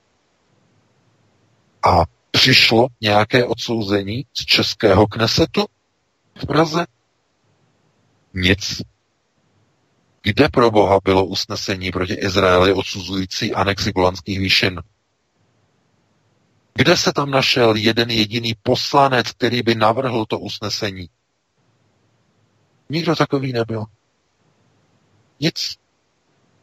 Zkrátka, co je dovoleno, eh, jak se říká, co je eh, dovoleno Jovovi, není dovoleno Gojovi.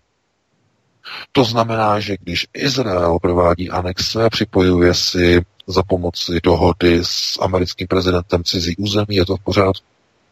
Když náhodou by toto udělal někdo jiný, tak hned jsou sankce oheň na střeš. Když uh, si uh, na Krymu Rusové odhlasovali v referendu zdůrazňuji, to nebyla žádná dohoda, žádný Mnichov.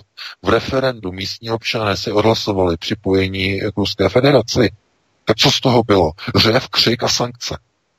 No, protože to jsou Rusové, dámy a pánové. To nejsou Židé. To nejsou Izraelci. Takže na ně byly uvaleny sankce za anexe a za všechny e, připojení a odtrhávání a tak dále a tak dále. To znamená na ně ano. Přestože to bylo překryté referendem a lidi tam hlasovali. No na Golanách nikdo nehlasoval, ne? Tam nebylo žádné referendum o stržení od Sýrie. To je ta licoměrnost. Chápete? To je to vlez do prdelkovství do pozadí Izraele. Co bohužel tady předvádí prezident republiky a SPD jako truhlíci to po něm opakují. Já nevím, jestli aby se mu zalíbili, nebo aby získal nějakou podporu, nevím, proč to dělají, ale e, někdo by řekl, to je naivita, jo? A, ale ne, pozor, pozor, pozor. Ten pod sedm od Jiřího Kobzy to mění. Ten úplně jinak překreslil herní mapu. To je útok proti alternativě. Snahou o usnesení ze strany SPD. A SPD pro ten Kobzův návrh pod číslo 7 hlasovala jako jeden muž. To znamená, já jsem z SPD skončil. Je tenhle ten bod 7 je útok proti alternativě. To znamená, eh, pokud někdo chce odsuzovat a zakazovat informování o tom, že procesy migrace do Evropy financují uh, tací židé, jako Job Cereš, to znamená židé, a že se to o tom nesmí mluvit a že se to odsuzuje, tak v tom okamžiku se jedná o zradu. To je naprosto natvrdo, naprosto jednoznačné a musíme hledat nějaké jiné kádry, musíme hledat nějaké jiné politické strany, nějaké jiné eh, prefekty, kteří budou prosazovat pro národní kotvu a ne tohleto, tohleto izraelské chucpe. Já to jinak nemůžu ani nazvat, takže já tady to ukončuji. Máme 2021, eh, dáme si jednu písničku, nějakých 5-6 minut a potom bychom se hned pustili do dalšího tématu. Přestávce. Fajn, takže dáme si pauzu. Posloucháte svobodný vysílač. Naším dnešním hostem v páteční večer je šéf redaktor alternativního spravodajského serveru Aeronet.cz pan VK. Od mikrofonu a zdraví Vítek. Za pultem ve studiu je také Petr ze studia Midgard. My se loučíme na 5-6 minut, dáme si písničku a potom pokračujeme dál. Hezký večer. Tak jsme tady zpátky. Vítku, eh, jestli pak jste nachystaní, já jsem nachystán, dokonce tady mám vylouhovaný eh, lavandulomátový čaj, oh. sypaný, takže všem doporučuju. A jsem tady připraven v podzimním čase e, s čajem, trošku takovým teplým, což si myslím, že se přímo hodí, pokud ne přímo z vařák, ale to bude až od listopadu a Vánoce hlavně. Ale jsem tady připravený, v pohodě. Tak to je skvělé. to, jestli VK je tady. No, slyším, slyším. Tak jo, pánové, můžete pokračovat, je to vaše, já se zase vzdálím. Skvělý, skvělý. Tak eh, já načnu další téma. Hrozba korespondenčního hlasování visí už i nad Českou republikou. Šéf ČSSD a ministr vnitra Jan Hamáček chystá razantní novelu volebního zákona, která může otevřít cestu pro stejné manipulace s volebními hlasy jako v Rakousku při prezidentské volbě. Ovlivnění výsledků parlamentních voleb v České republice v roce 2021, tedy za dva roky, skrze korespondenční systém je na stole. Toto schéma je naprosto dokonalé, nenapadnutelné a nespochybnitelné. Podivné výpadky sčítacích serverů během voleb a lepidlo obálek, které nelepí, to není zdaleka ta největší hrozba. VK, jaké máš podrobnosti k této připravované novele, která by měla vstoupit v platnost ještě do roku 2021 při příštích parlamentních volbách, které se, eh, jak to tak vypadá, budou konat opravdu nikoli předčasně, ale dojdou eh, tato, řekněme, turbulentní vláda a parlament, který je koalice, tak dojde řádně do toho roku 2021. Eh, jak by mohly být ovlivněné parlamentní volby v roce 2021? No, protože vidíme samozřejmě ten nepěkný a e, smutný příklad e, z voleb e, z Rakouska v roce 2016. Jenom se to rychle připomeneme. V dubnu 2016 proběhly v Rakousku prezidentské volby. Norbert Hofer a Alexander van der Bellen se utkali ve druhém kole prezidentských voleb. No a výsledek byl tak těsný a řekněme takovým způsobem zvláštní, že Eh, strana svobodných eh, začala zjišťovat a přijímat eh, různé signály o tom, že výsledek voleb byl zmanipulován a ovlivněn korespondenčními hlasy, které v mnoha případech byly hlášeny, že jsou rozlepené a že volební lístky do nich jsou vloženy jako jiné, jako z, z nějakého jiného zdroje a tak dále a tak dále. Tohleto mm, zkrátka bylo natolik vážné obvinění, že Rakouský ústavní soud, nebo nejvyšší soud, nejvyšší soud, eh, rozhodl, že volby prezidentské budou zopakovány. No a ty proběhly potom v prosinci 2016. No a v těch prosincových už Alexander van der Bellen, nezávislý kandidát a bývalý šéf strany zelených, zvítězil zcela jednoznačně s předstihem a s náskokem. A ten problém byl způsobený především tím, že v Rakousku mají takový zvláštní systém korespondenčního hlasování, který vlastně chce převzít Česká republika. A my jsme byli do redakce informováni a pozorněni českou občankou, která žije dlouhá léta v Rakousku a upozornila nás na to, jestli víme o tom, že i v České republice se chystá tohleto korespondenční hlasování a popsala nám způsob, Ona byla totiž ve volební komisi v Rakousku při volbách 2016 a popsala, jakým způsobem se dají a z největší pravděpodobností uh, se manipulují rakouské volby, protože mluví o tom Rakušani úplně běžně mezi sebou. Ale do mainstreamových médií v Rakousku se to nedostane. Ten systém, ten princip toho, jak vlastně to hlasování je zvláštní.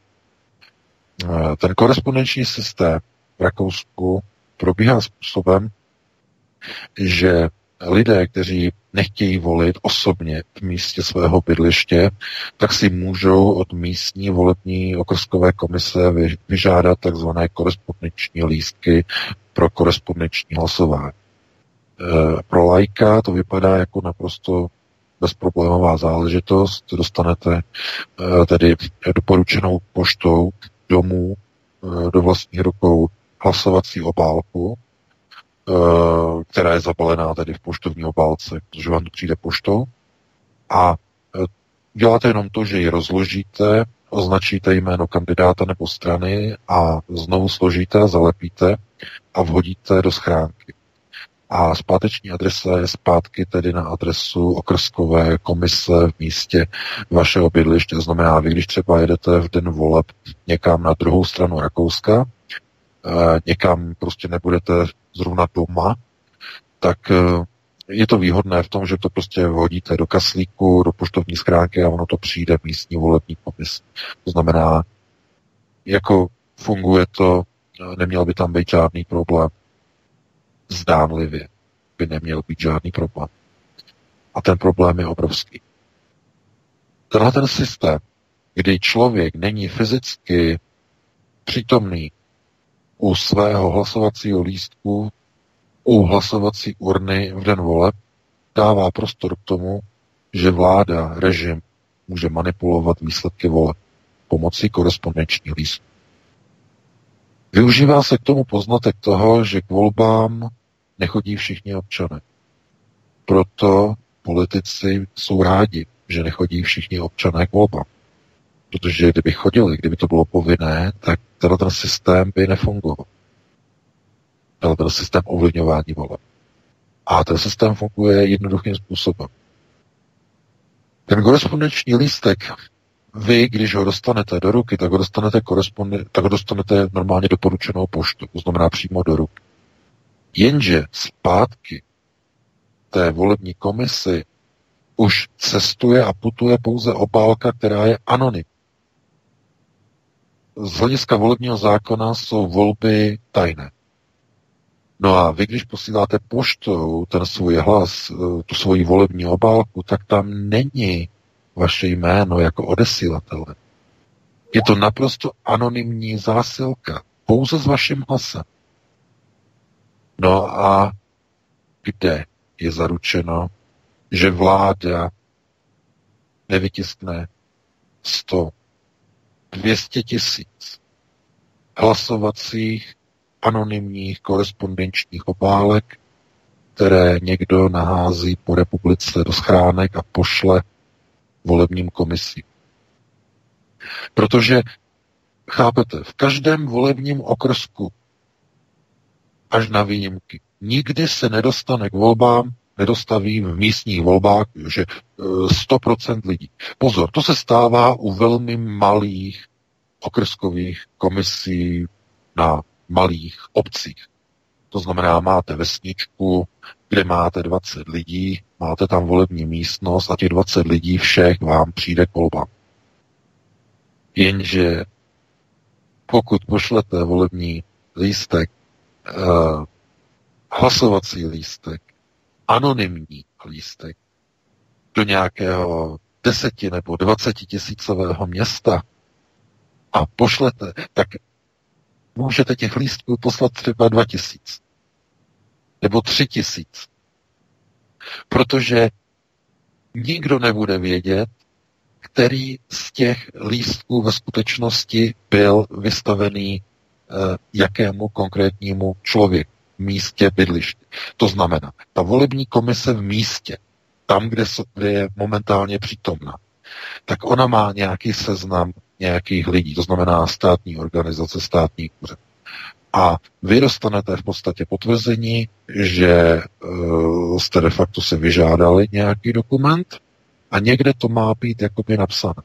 Jenže problém je v tom, že tyhle ty údaje nejsou nastavené způsobem, že by byly takzvaně neprůstřelné.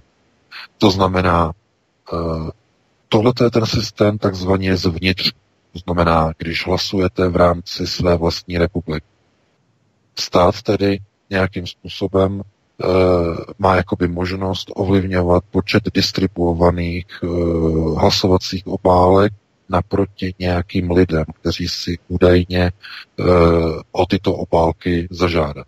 Jenže největší problém, mnohem větší než vlastně v domácím prostředí, je to zahraniční hlasování. U toho zahraničního hlasování je ten problém ještě mnohem hlubší a to z toho důvodu, že uh, ti rakouští občané, kteří jsou v cizině, tak uh, si žádají o ty hlasovací opálky na svých ambasádách a nejsou vedeny žádné uh, záznamy, žádné údaje o tom, kolik lidí si přijde osobně vyzvednout tu poštovní obálku na uh, rakouské ambasády a kolik si to nechává na adresu někde v cizině posílat od dané ambasády. To znamená, ambasády nevedou žádné tyto jakoby eh, kontrolní součty nebo kontrolní počty, protože to ani není možné. Ta ambasáda zkrátka, když tam přijdete, tak předložíte nějaký doklad, oni ho zkontrolují a naproti tomu vám vydají korespondenční hlasovací lístek, který eh, je předplacený leteckou poštou a z té ciziny ten lístek, ten volební lístek putuje letadlem, leteckou poštou do Rakouska na danou adresu podle toho, kdo jak nahlásí své trvalé rakouské bydliště. To znamená, že kolik je Rakušanů v cizině? No údajně jeden milion, jeden až půl milionu a to je dostatečný počet lidí na to, že lze naprosto jednoduchým způsobem manipulovat s volbama. To znamená, z ciziny přijde 570 tisíc lístků, jako přišlo v Rakousku při prezidentských volbách 2016.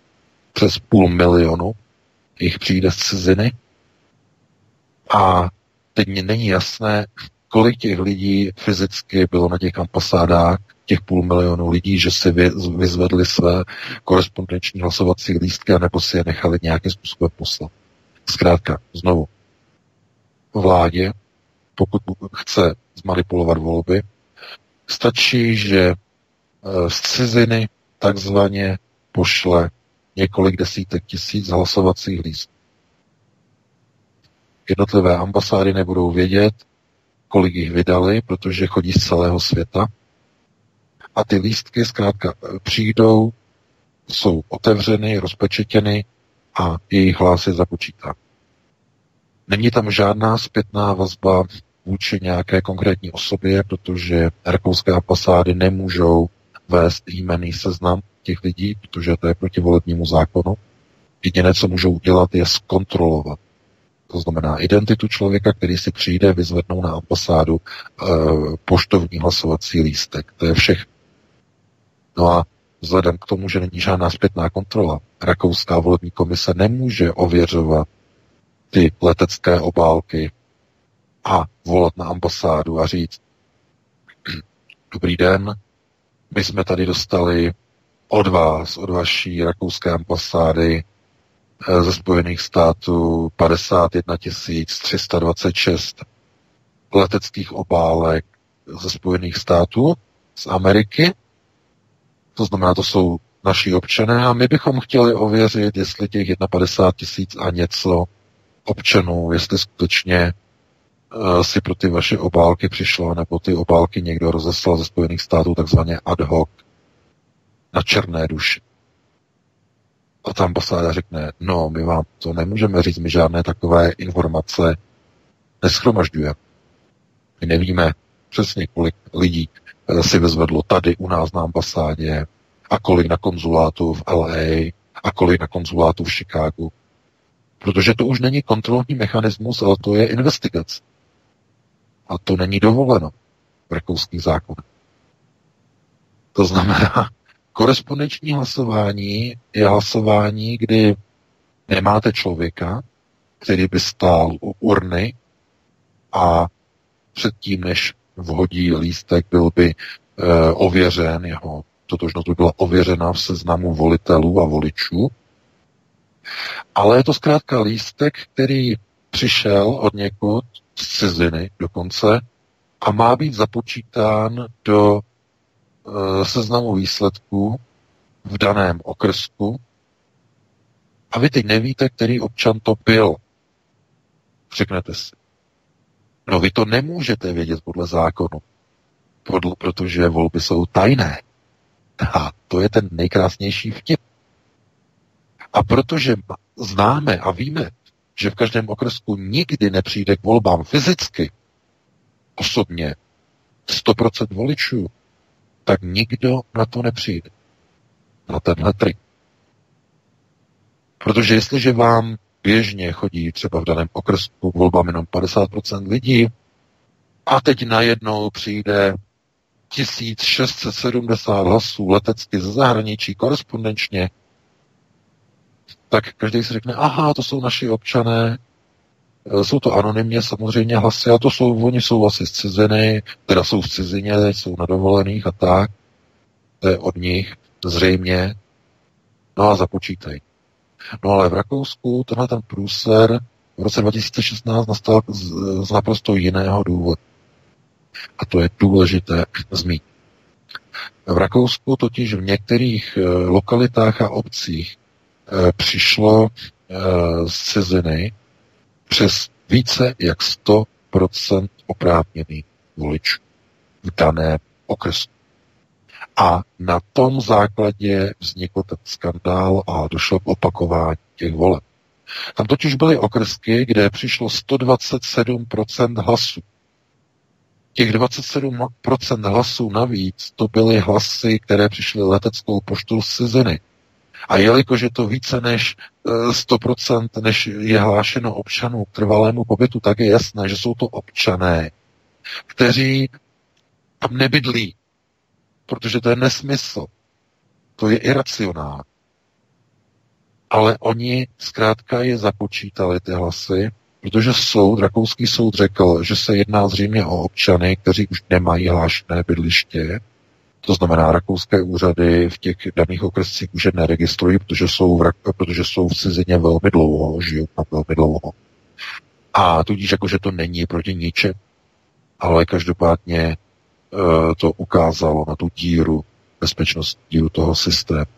To znamená, e, vy nedokážete zaručit, že e, kolik vám přijde vlastně lístků e, zpátky k volbám, a to z toho důvodu, že přijdou nějaké anonymní lístky od někud. A teď vy jako si říkáte, uh, jestli to jsou teda občané, kteří žijí tady v našem městě, nějakým způsobem si na ambasádě v cizině vyžádali hlasovací lístky a teď nám je sem posílají. A nebo je to balík hlasů, které někdo z vlády centrálně vyvezl do zahraničí a z cizích adres odeslal zpátky do republiky.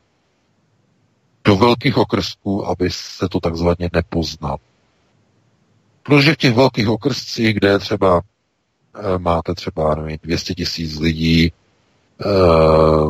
je tam spousta e, lidí, kteří nechodí k volbám, přijde 40-50%, tak když, tam, když to nepřesáhne těch 100%, aby to nebylo podezřelé, tak zkrátka nikdo na to nepřijde. A víte, že volby jsou velmi těsné. Prezidentské volby minulý rok rozhodlo 150, eh, myslím, že to bylo 150 tisíc hlasů. Že to bylo 150 tisíc eh, Miloš Zeman vyhrál.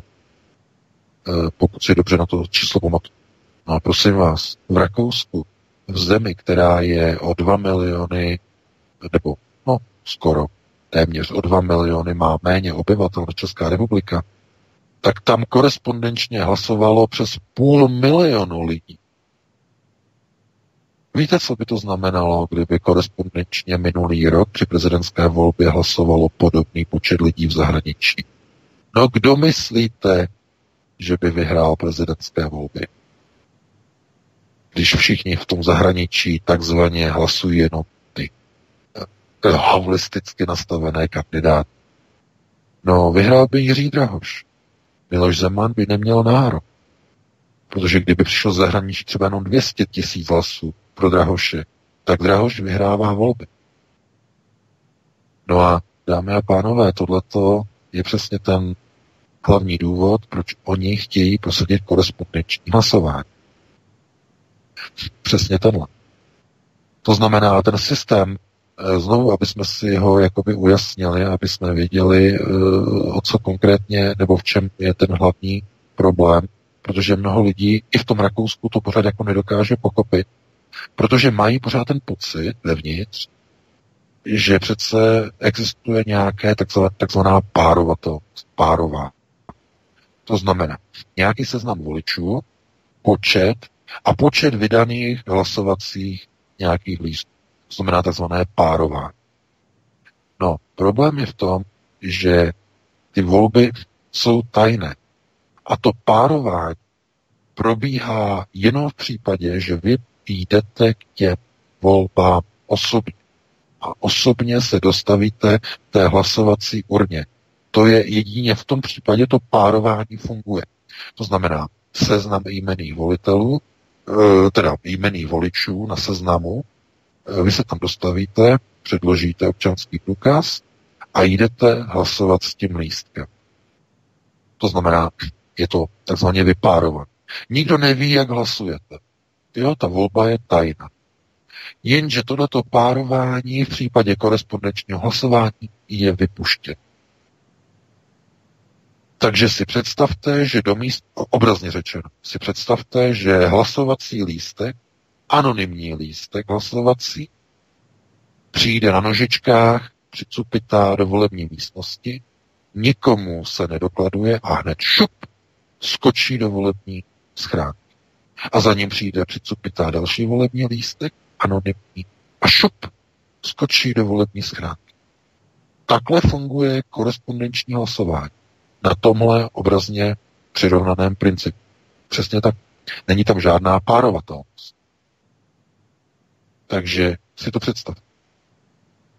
Máte velkou městskou aglomeraci Praha.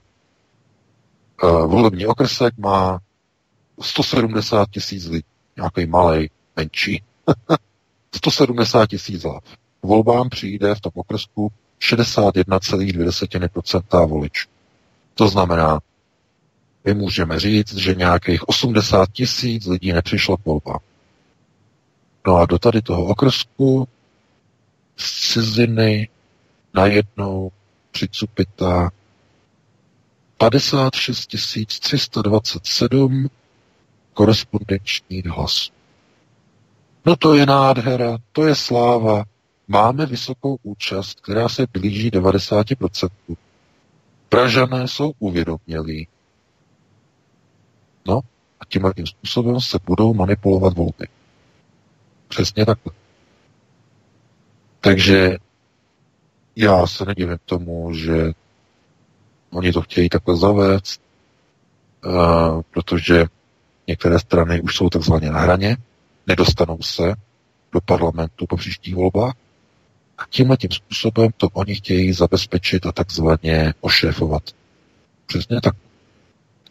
To znamená, uh, chápete, dovedete se představit, jaké hlasy pro jaké kandidáty, pro jaké strany budou z té ciziny chodit. To doufám nemusíme vůbec jako nějak pojmenovávat, to je naprosto jisté. No a žádná kontrola, žádná jmenost, žádná parita tam nebude možná, nebude kontrolovatelná. A z toho jednoduchého důvodu, že zkrátka ty volby jsou tajné. Na tom dopise nemůže být žádný identifikátor, který by identifikoval vydání hlasovacího lístku nějaké konkrétní osobě. Jo, to je důležité. To znamená, e, protože, protože jinak by hlas byl odvoditel. A to je zakázáno podle volebního zákona. I v České republice. Hlas musí být anonym. Je-li hlas vložen a vytažen, nesmí být dohledatelný k člověku, který hlasoval. To znamená, i ta volební uh, obálka, která chodí v Rakousku, je také naprosto anonym. Úplně anonym. Není tam žádné dohledání nějaké osoby, komu byla vydána a je tam pouze razítko uh, u té letecké pošty, jako odkud to přišlo, že jakou poštu. Ale jinak je to všechno anonym. To je to je prostě ten systém, takhle oni to chtějí nastavit. No a uh, já doufám, že si to všichni jako uvědomují. No a já jsem se díval na jednotlivé jako weby a to, tady to jako kteří poslanci jako proti tomu protestují a to je zase takových jenom pár poslanců prostě jako že nikomu to prakticky ani nevadí, že vše bude jako vyhovovat.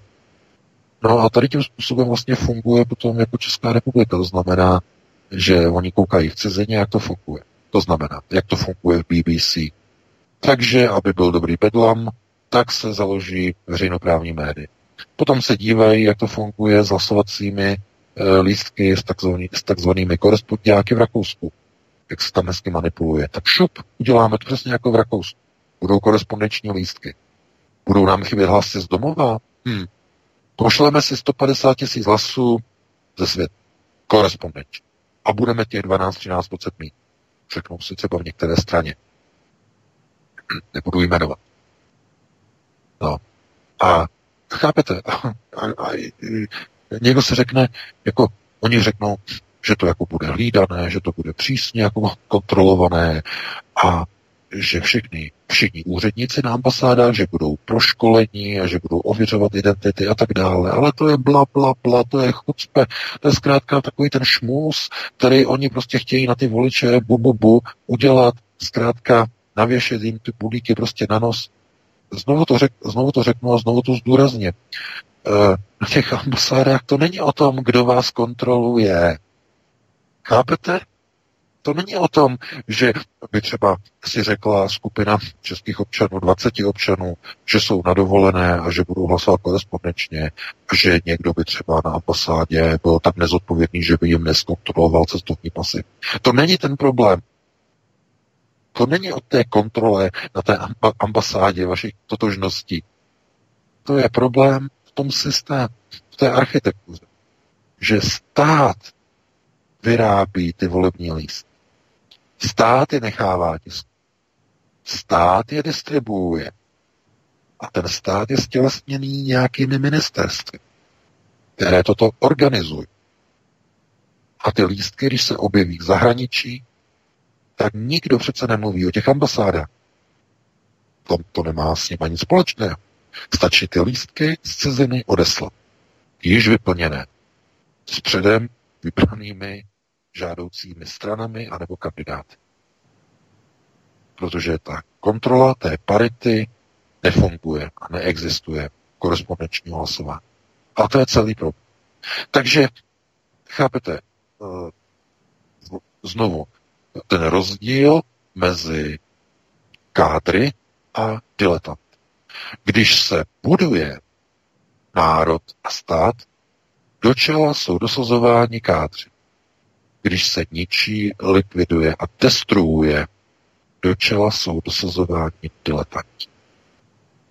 No, e, já doufám, že každému je to jasné, že co to všechno znamená. E, znovu, je třeba e, začít psát poslancům, je třeba na to skočit, aby lidé nemlčeli, aby protestovali proti korespondenčnímu hlasování, aby to v té novele volebního zákona nebylo umožněno, protože jinak to dopadne jako v Rakousku, že z ciziny začnou chodit půl miliony hlasovacích lístků pro Alexandra van der Belena, naprosto nesmyslně, prostě tam skoro nikdo z těch cizích lístků hlasovacích, jenom pár, to bylo pár procent, co přišlo z ciziny pro Norberta Hofra, všechno to přišlo pro Alexandra van der Belena. On je trockista, pochází z trockistické rodiny, takže proto byl zvolen jako prezident. Takhle oni to mají ošefované. No a že se na to přišlo eh, tehdy v polovině roku 2016, bylo jenom kvůli tomu, že to zblbli a že do některých eh, volebních okresků přišlo více než 100% hlasů, což je nesmysl. Jinak by se na to nepřišlo.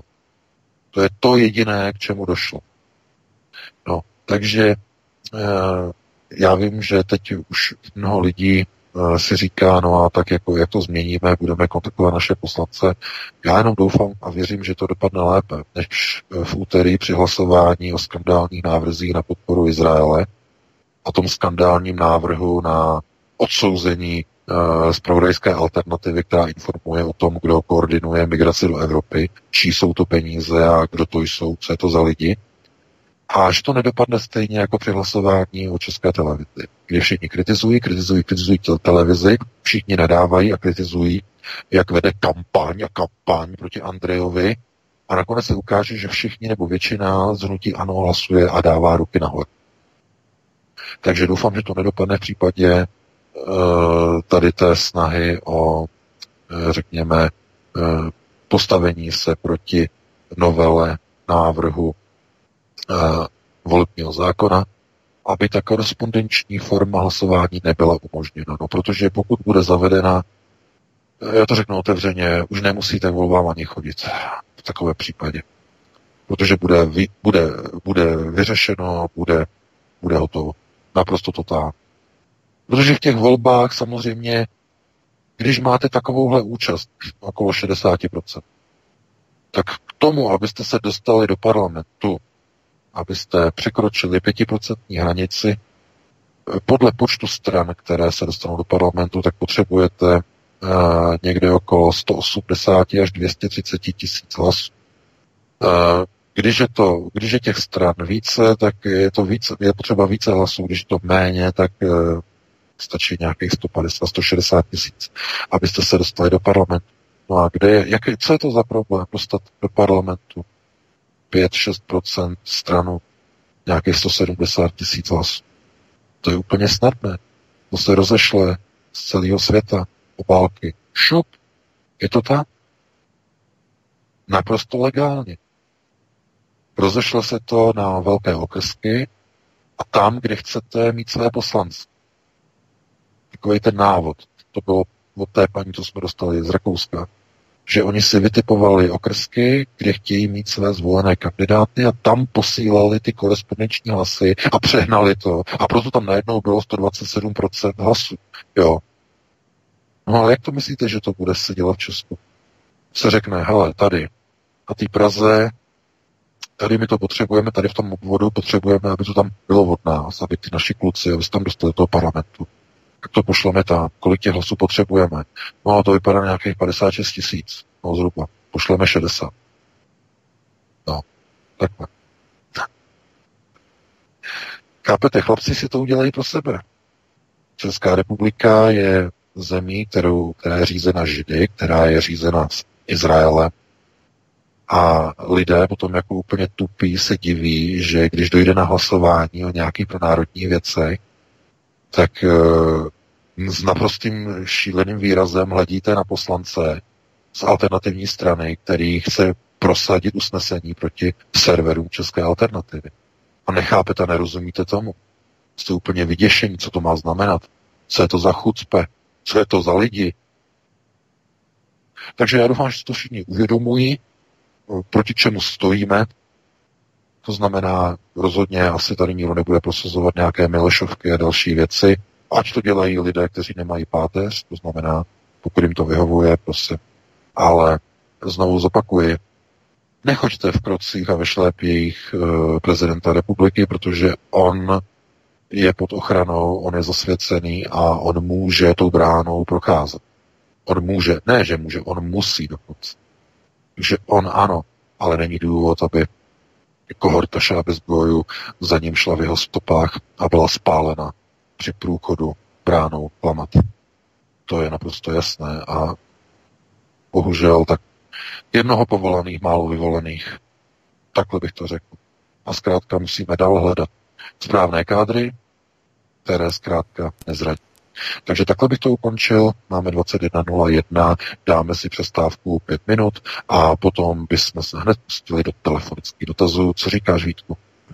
Určitě, já jenom VK doplním informaci, připomenu a poznamenám, že hlásíme a evidujeme opět e, problémy se streamy, tentokrát se záložními streamy, které ale ovšem e, některá Wi-Fi rádia v rámci databází recívy a tak dále přebírají právě z tohoto serveru a začal se nám to vypínat e, někdy kolem 8 hodiny a není to z předimenzace, protože my máme předimenzováno, tento server je celosvětový, to znamená, že je na zvýšený počet slotů v rámci připojených uh, uživatelů dimenzovaný přesto dochází k eh, náhlým vypínáním tohoto serveru. Pavel to musel před chvílí znovu zapínat, takže uh, není sice dost útok na naše stránky jako minulý pátek. Uh, hlavní stream jede, všechno je v pořádku, akorát, že dochází k uh, divným výpadkům a početným výpadkům záložních streamů na listenu, na serveru, který máme jako záložní. Takže to je jenom informace. Uh, na konci této hodiny my si dáme teda opět písničku, omlouvám se za případné způsobené komplikace, když tak si přepněte na hlavní stream, který vidíte na stránce uh, svobodného vysílače v rámci ikonky živého vysílání. Takže to je všechno, dáme si písničku a po písničce se vrhneme na telefonické dotazy vás posluchačů, takže si žhavte vaše mozkové kapacity i vaše chytré mobilní telefony, doufám, že chytří jste i bez nich a po písničce tedy se na to pustíme. Hezký večer. Tak jsme tady zpátky. Eh, vítám vás všechny v pořadu eh, u Klábosnice. Vítek a pan VK už čekají na vaše telefonické dotazy. Takže jsme nastartovali telefon, je vám k dispozici číslo 774 139 044. Máme prvního volajícího a Vítku, jak jsme na tom? Jste připraveni? já tak tady zhruba jsem jako týlová podpora, ale spíš VK, jako hlavní protagonista VK mm. jsi Mhm. tady. Hm. Máme, máme. Já tady ještě? No, už je tady. Výborně, tak eh, já můžu vzít první, prvního volajícího. Eh, Dobrý večer, já vás zd... Dobrý večer, já vás zdravím ve vysílání. Můžete položit rovnou otázku. Ano, já jsem si to napsal, abych ne, netratil čas, takže je to otázka, trochu off-topic question, no. otázka ohledně singularity. Chtěl bych vědět, co bude pro člověka smysl jeho existence, jaká budou potěšení pro takovéto vědomí. Pro člověka, jelikož má city a pět smyslů, je takovýmto faktorem sex, sport, lov a tak dále. Ale pro přenesené vědomí do kvantového procesoru postrádám hnací sílu vlastní existence. Možná žít a existovat věčně, aby se to ale nepodobalo vězení. No, děkuji za odpověď a doufám, že, že, že mi bude odpovězeno. Děkuji, nastanou. Děkujeme. Hezký večer. Taky nashledanou. A Velmi dobrá otázka. Já jenom připomenu, že jak pán začal mluvit o sexu, tak šlo k výpadku telefonu, to nebyla naše cenzura, jo, jenom aby... Já jsem, já jsem slyšel, že to bylo nějaké špatné spojení, ale já jsem slyšel otázku velmi dobře. Jasně, No, jasně, No, no. ne, ne, ne, tohle to je, prosím vás, tohle to je filozofická otázka. To je, to je věc filozofie a takzvané, takzvané hegelovštiny, nebo hegelismu, takzvaného, no, řekněme, problematika takzvané dialektiky. To znamená, eh, jsem, tudíž myslím. A myslím, tudíž jsem. No a tenhle ten kognitivní princip, který vychází vlastně z filozofického ukotvení, já tam slyším nějaký telefon, který mě strašně ruší. Jestli to je možné vypnout, prosím, eh, prosím vás, jo? Halo? Um, já to neslyším, VK, asi nevím. Já slyším zvonění, cer, cer, zvonění telefonu, jestli je to možné vypnout. Jo, tak je, já jinak... eh, No, tady u nás nic není, tak nevím, jestli to je někde interference v rámci spojení Skypeu, ale tady tady fakt nic není, VK. Nevím, co to Dobře. mohlo být, ale povídej. Dobře, dobře, jenom chci říct, že tohle je spíš jakoby eh, filozofická otázka.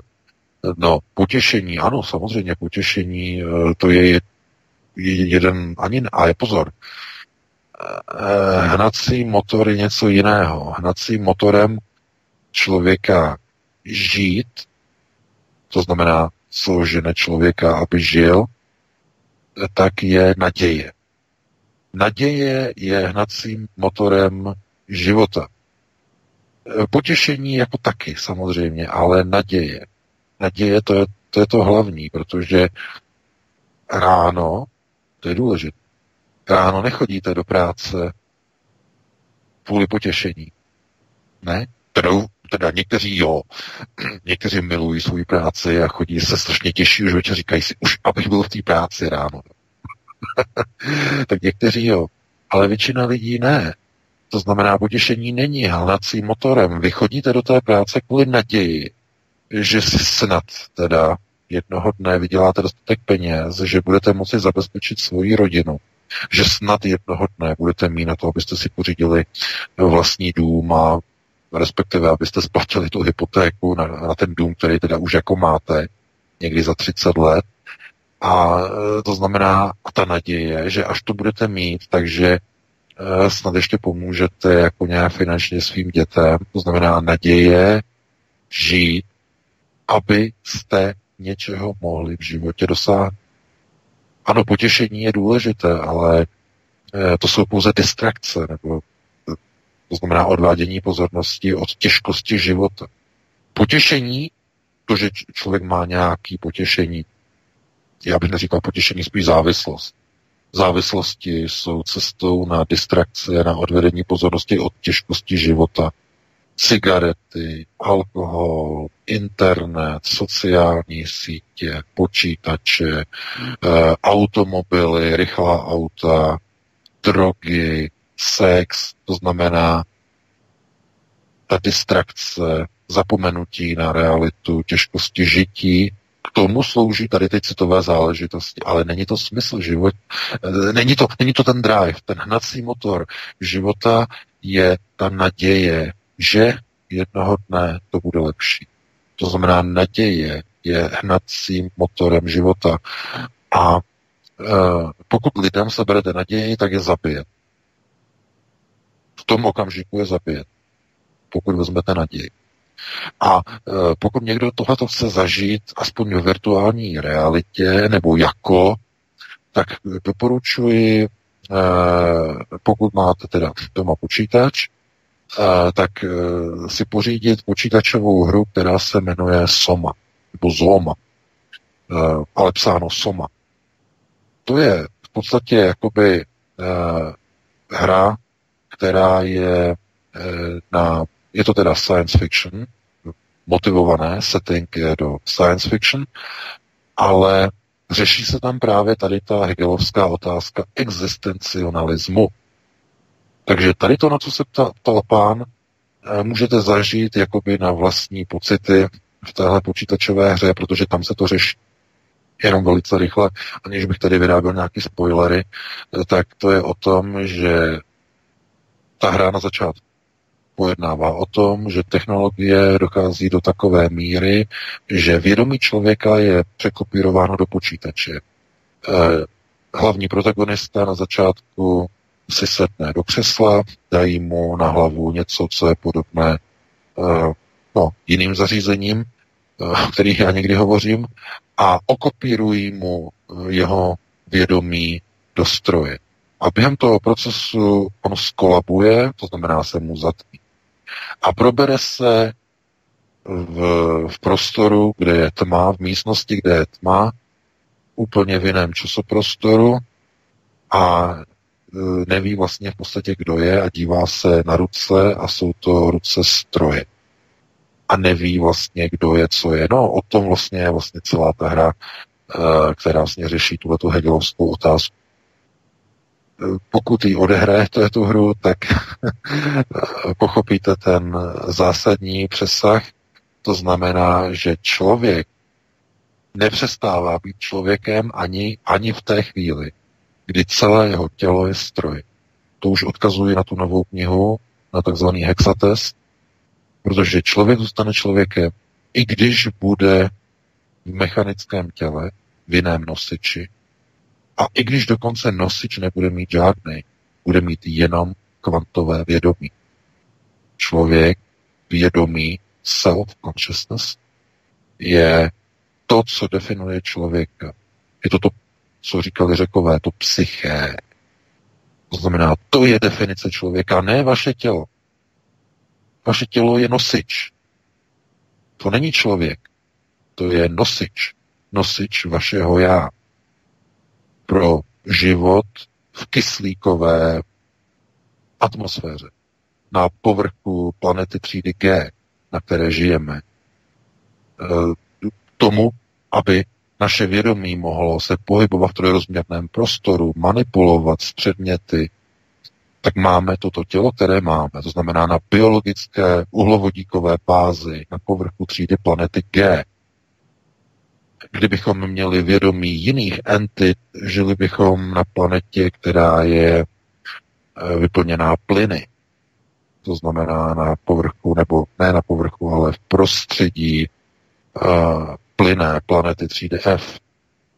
Tady já už vlastně odkazuji vlastně na ty uh, věci z té nové knihy, ale vidíte, ono to jako všechno jako jde do souvislostí. To znamená, uh, je to dobrá otázka, velmi, velmi za ní děkuji, a je to ten přesah toho filozofického hegelismu do vlastně do systému tzv. čtvrté průmyslové revoluce. To znamená bionika, stroje, robotika, autonomní systémy a v konečné fázi singularita, tedy splynutí člověka, rozumějte, vědomí člověka se strojem. Takže takhle bych to uzavřel a pustili bychom se do dalšího tématu. Tak já vás vítám ve vysílání, můžete položit otázku. Tak, eh, dobrý večer, tady Karel z Německa. Eh, já bych jenom první věc řekl, jak tam byly ty problémy s těma streamama. Já to celou dobu poslouchám na tom záložním streamu, pravda s německou IP adresou, ale běželo to všechno celou dobu naprosto bez problému. To se vůbec nedá srovnat s tím minulým pátkem.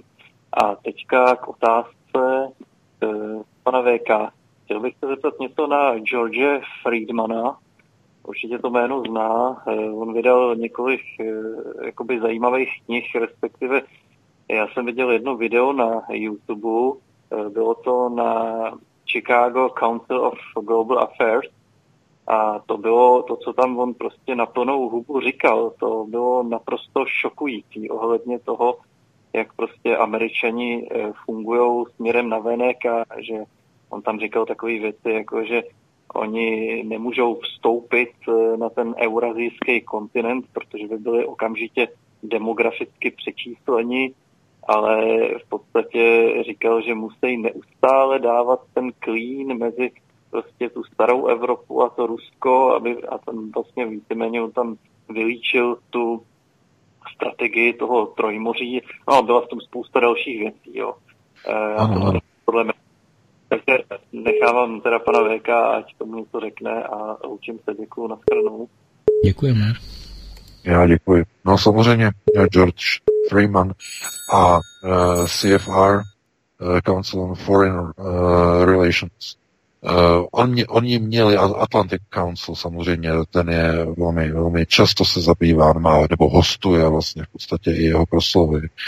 A uh, oni mají de facto problém s udržením konceptu toho takzvaného systému podle americké vize světa, systému Pax Americana. To je ten hlavní cíl, o co, se, o co usilují v podstatě američtí neokoni, to znamená ti neokonzervativci. A oni vedou válku ve Spojených státech proti takzvanému deep state, to znamená, to jsou neoliberálové, kteří usilují o globalizační projevy eh, ve Spojených státech. To je ten hlavní rozdíl mezi nimi a ta válka de facto se zdá, jako že je vedená směrem jakoby k Rusku nebo směrem jako k ostatnímu světu, ale je to válka konceptů uvnitř eh, americké státní moci. To znamená, ty hlavní útoky proti Donaldu Trumpovi, všichni s tím budete souhlasit, nepřicházejí od Ruska. Ani útoky nepřicházejí proti Trumpovi nějaké brutální, zákeřné někde z Evropy.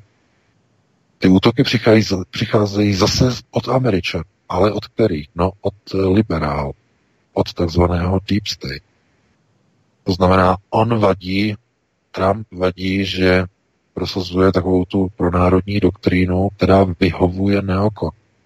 Ale pozor, na americké alternativě je tahle ta pronárodní doktrína Donalda Trumpa eh, velmi chybně interpretována jako vlastenectví. Já jsem to viděl i vlastně, u, nebo to stále ještě registruji u Alexe Jonesa na Infowars, i když on už také je z toho pomalu vyléčen, dalo by se říct, do určité míry, když ne úplně, ale znovu, Donald Trump je kandidátem židů, to znamená chasidu, nebo židu s velkým židů. Pro ně on je prezident. Stejně jako Miloš Zeman je pro židy, pro chasidy e, zástupcem nad Mahrálem v Praze.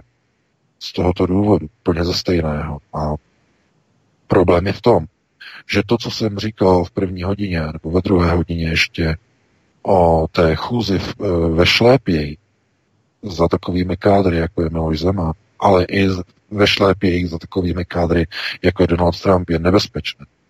Protože oni mají za úkol procházet některými branami a provádět některé procesy, ale to neznamená, že jsou to procesy, které by byly v skutku čistě a čistokrevně, když to máme takhle říct, pro národní to jistě vidíte o Miloše Zemana, že v první řadě jsou to kroky, které jsou ve prospěch Židů a Izraele. Izrael sem, Izrael tam, pokud bych měl parafrazovat jeden výrok Miloše Zemana z dřívější doby. E, a to samé Donald Trump. Izrael sem, Izrael tam. Takže mm, e, ano, samozřejmě, že George Friedman je člověk, který o tom, o tom umí vyprávět, vysvětluje pozici systému Pax Americana, ale znovu je třeba se na to dívat eh, v tom smyslu, že neříká to, on říká A, ale neříká B. Nedojde až na to dno, že by řekl, víte, a tyhle ty problémy my máme právě kvůli tomu, že čelíme válce s a mezi. To znamená, to už neřekl. Ani on si to nemůže dovolit. Protože pokud by pojmenoval válku mezi Židy a Židy, tak by ho odstranili. Samozřejmě. Stačí se podívat na Valerie Pekina. Ten, ten mluvil a vysvětloval koncept židovského řízení v Rusku velmi podrobně, ještě do nedávna, až do chvíle, než přišel o manžel za podivných okolností. A od té doby ticho po pěšině. Co znamená, ta videa stále jsou na YouTube z té minulé doby, kdy on tam vysvětluje úlohu židů a tak dále v Rusku a tak dále, a tak dále, to tam všechno je, ale teď už nic. Teď už jenom vždycky jenom nakousne, že no a oni třeba mají okultní centrum řízení v Praze, židé a tak dále, to znamená nakousne, ale už to nerozebírá, jako to rozebíral v minulosti. No a tím je to dané, takhle bychom to mohli říct. A právě tady to od George Freemana taky neuslyší. Takže takhle bych to uzavřel a pustili bychom dalšího volající. Vítám vás ve vysílání, položte otázku. Dobrý večer, tady je David Atman. Zdravím osazenstvo, studia a posluchače. Nebých na vás takové specifické konkrétní dotaz. Rád bych věděl, co stojí v pozadí vašeho jednání a konání. Mám totiž za to, když vás poslouchám teprve po druhé, že váš vzorec chování vykazuje jisté nesrovnalosti, které bych si rád ujasnil. Jde mi tedy o to vaše finanční pozadí, o tom, jaká, co vás motivuje k tomu, co děláte a kam tím směřujete. Bylo by možno na tohle odpovědět? No, no ještě samozřejmě. Pokusíme se, díky. Tak pokud je to, pokud je to upřímně a křišťálově upřímně myšlená otázka, pokud to není Ano, trolinka je. provokace, je, tak bych vás ujistil, že nás samozřejmě sponzoruje Kreml a Vladimir Putin zcela jednoznačně. Je to pravidelně dostáváme balíky a kufry peněz, takže i včetně vodky samozřejmě. takže to je to naše finanční pozadí. Eh, A co se týče motivace, no prosím vás, tak budeme vážní samozřejmě víme, ve vtipu, ve srandě, ale eh, pokud jde o vážnou motivaci, já se obávám, že byste tu motivaci, eh, pokud nás posloucháte delší dobu, eh, jakože asi ne, jste říkal, že po druhé posloucháte, tak asi to nepochopíte, ale ta motivace vychází z některých, řekněme, vizí, které mě jako donutily nějakým způsobem zahájit nějakou informační řekněme, hm, osvětu, takhle bych to nazval, to nejlepší, informační osvětu o některých procesech, které musí být přijaty a musí být nakročeny a nastoupeny v zájmu záchrany národa. A kde k tomu člověk přišel, nebo jak se to najednou stalo, to já vysvětluju v podstatě v těch dvou knihách. Tam se to dočtete. A proč o tom nechci hovořit na rádiu? Je to hlavně kvůli tomu, že e, jsou to daleké přesahy, které nejsou součástí, řekněme, politického rozměru našeho pořadu. To znamená, že jsme se dohodli, že nebudeme tady to příliš tady uh, rozebírat, kdo má zájem, řekněme, o nějaké okultní prvky, o mysticismus, o uh, věci, řekněme, takzvaného paralelního řízení a paralelních světů, tak může vlastně získat tady ty informace toho, že si pořídí nějakou tu knihu, až to přečte a tam získá vlastně nějaké ty odpovědi na tady ty zásadní otázky.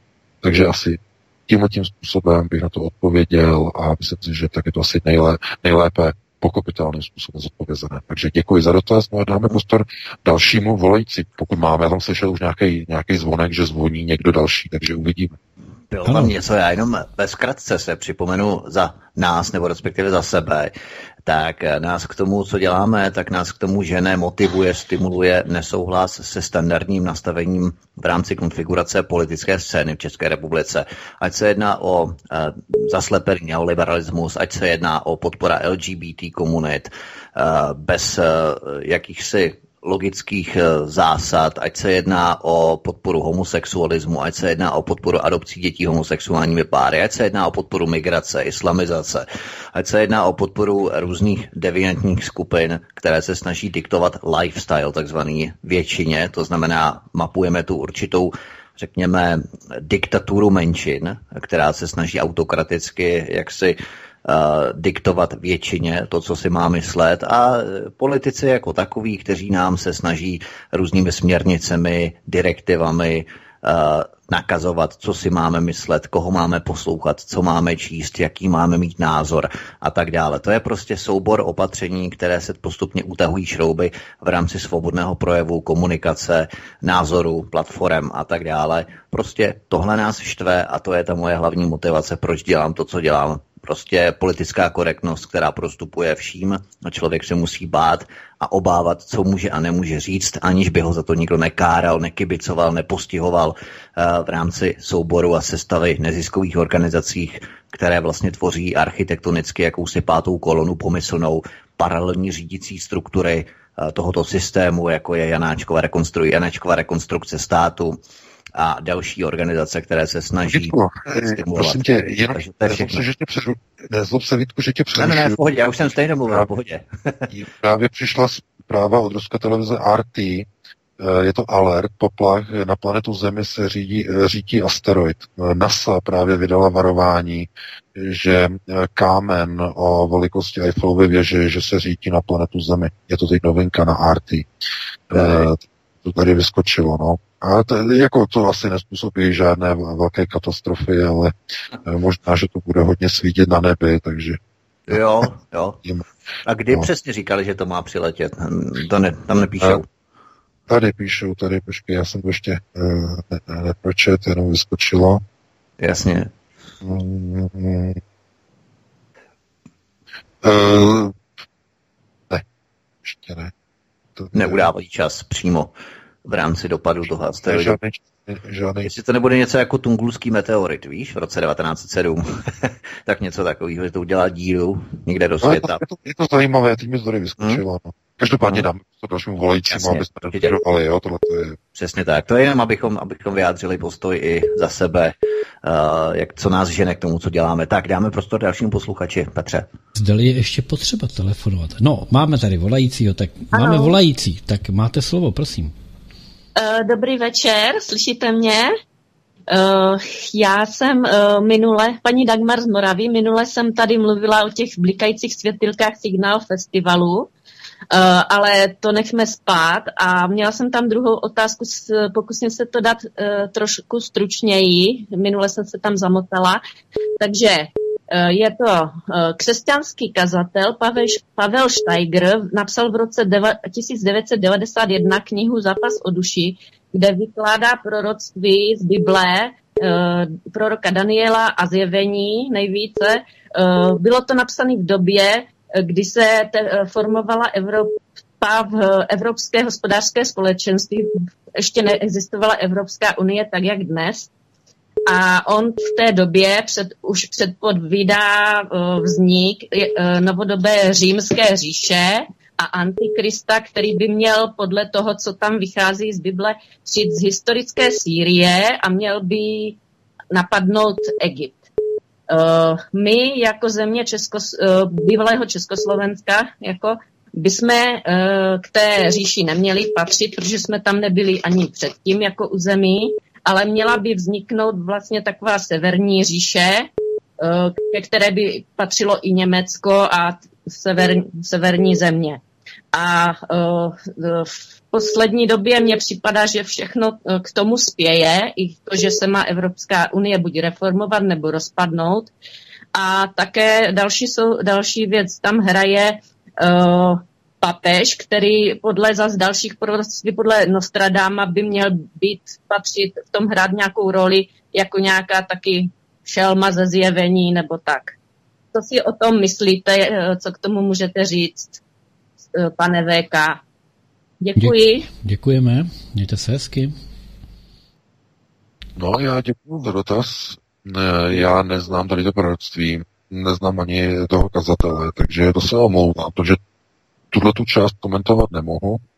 Co se týče uh, obrazu Severního království nebo řekněme severních, severní říše nebo tohoto, co je pod tím nazýváno, tak uh, já vím, že to nepatří do tady toho pořadu. To je, znovu se omlouvám, zase někdo nás nenapadal, jako že ne to nechci odpovědět, že někomu říkám, hele, nemůžu o tom mluvit, kup si knížku, jo. Tak nechci, aby to takhle vyznělo, ale uh, není to... Ne, Veka, tak pokud to bude v nějaké kratší formě, tak posluchač se ptá, já, tak já, já, posluchač já, je pán Vox Populi, že jo? no, já, se, já se pokusím jenom velice krátce, protože to bude to jako úplně jiné téma. Uh, vize, to znamená proroctví, jsou náhledy do astrální roviny ve skutečnosti, které se zhmotňují v očích, respektive skrze oči do mozku takzvaného osvíceného nebo ozářeného člověka. Těm lidem se tom říká jasnovidci nebo proroci, se jim říká, jo? To znamená, to je průzor do astrální roviny. Problém s astrální rovinou je, že neukazuje ne nezbytně jenom budoucnost, ale je to kvantový prostor. To znamená, ukazuje jednu z iterací, která má charakter v časové minulosti, v budoucnosti nebo v přítomnosti. Eh, interpretace proroctví je proto velice ošemetná v tom, že můžou zobrazovat informace z minulosti, nikoli z budoucnosti. I když se v nich nacházejí osoby, které jsou z přítomnosti. Vidíte třeba iteraci, kde vidíte současné politiky, ale prostor, eh, který je promítaný, který vidíte ve vizi, je prostor, který je starý 60 tisíc, 70 tisíc, 100 tisíc let. A nacházíte se úplně v jiném časoprostorovém uh, kontinu. To znamená, jste v jiné iteraci. Proto já se dívám na prostý velice jinak než většina asi lidí tady, kteří nás poslouchají. Eh, mě nezajímá ani to, co vidí, ale eh, kde, kdy se to odehrává. To je to, po čem já třeba pátrám při některých těch cestách. E, protože to je, mnoho, to je to vlastně to nejdůležitější, kdy se ta iterace odehrává. Někdo třeba říká, kdy se to stane, a, nebo kde se to stane, ale důležité je spíš říct, kdy kde se to stane. A výraz proto, e, například hebrejci mají výraz pro kdy kde, to znamená obsažení času i prostoru, a jiné jazyky nemají pro kdy kde. Časo, časový úsek. To znamená, v normálních jazycích kojských národů máte jenom kde, anebo oddělené kdy. Hebrejci mají kdy kde. To znamená jak čas, jak prostor, změna. A to už zase ten přesah do té nové knihy. Proč? Oni to vědí. Proč židé to vědí? No a to by bylo právě na jinou diskuzi, a na to už fakt nemáme čas, takže musíme dát prostor dalšímu volajícímu, máme 21.37, takže doufám, že ještě stihneme pár lidí, abychom to stihli do 20. hodiny. Dobrý večer, vítám vás ve vysílání, můžete klást otázku. Eh, dobrý večer, tady Jana z Tábora, zdravím všechny.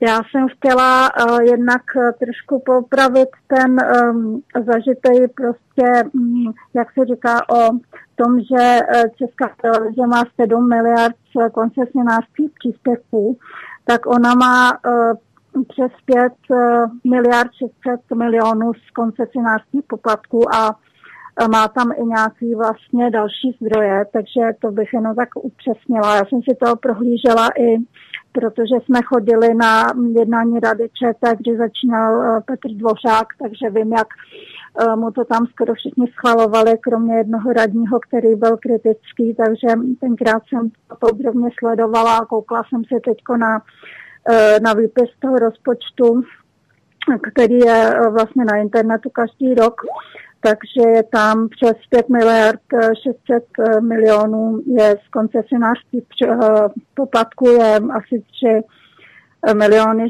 přes těch přijímačů jako prosím, hlášení. by se položit otázku, opravdu máme málo času, omlouvám se.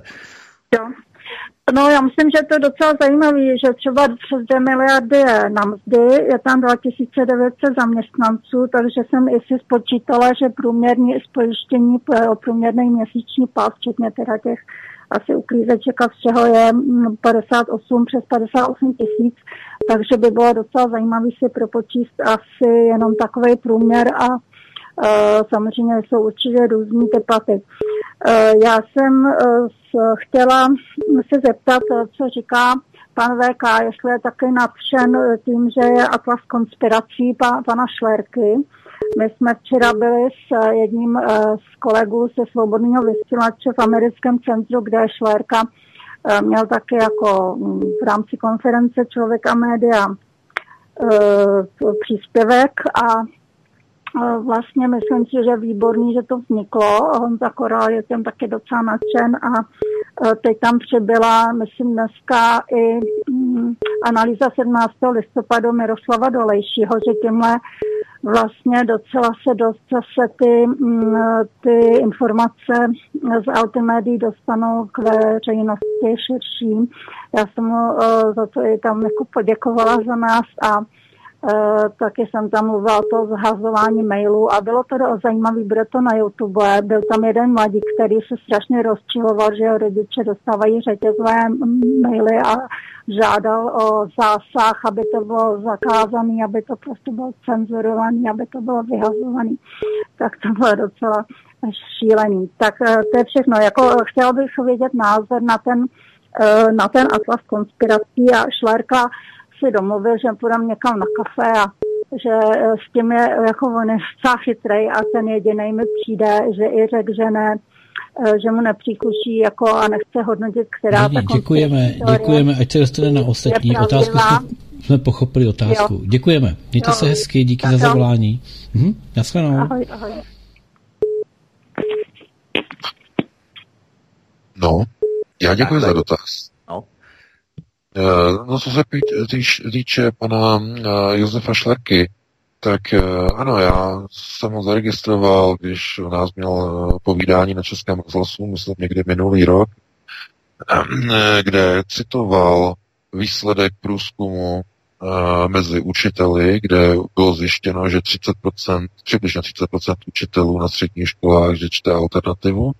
A byl tam průzkum i mezi studenty. A on tam právě řekl, že ta dívka, slečna z té neziskovky, která dělala ten průzkum, eh, tak eh, že mu v podstatě řekla, že nebo takový příběh mu sdělila, že vlastně na těch středních školách a na těch učilištích to probíhá tak, že tam v podstatě jako čtou teda velmi málo, skoro nečtou vůbec jako média, ale ti nejchytřejší z nich, když něco čtou, tak čtou Aeron. Jo, to nejlepší z inf dezinformační scény. Jo, takže měl jsem o tom článek, je tam i ten záznam, on tedy řekl na rozhlasu, jako chtěl říct z informační scény a nakonec to změnil na nálepku z dezinformační scény. Já bych paní Janu chtěl upozornit, že uh, pan Šlerka jako, kdyby opravdu chtěl dělat tedy jako nezávislou a opravdu jako otevřenou, řekněme tady tu novinařinu, i tady o těch konspiracích, tak by nepoužíval tyhle ty nálepky. Jo, nevím, možná, že se změnil, že už změnil svůj přístup, ale uh, nevím, co je konspiračního, tedy, tedy takto, co je dezinformačního na těch článcích, které píšeme.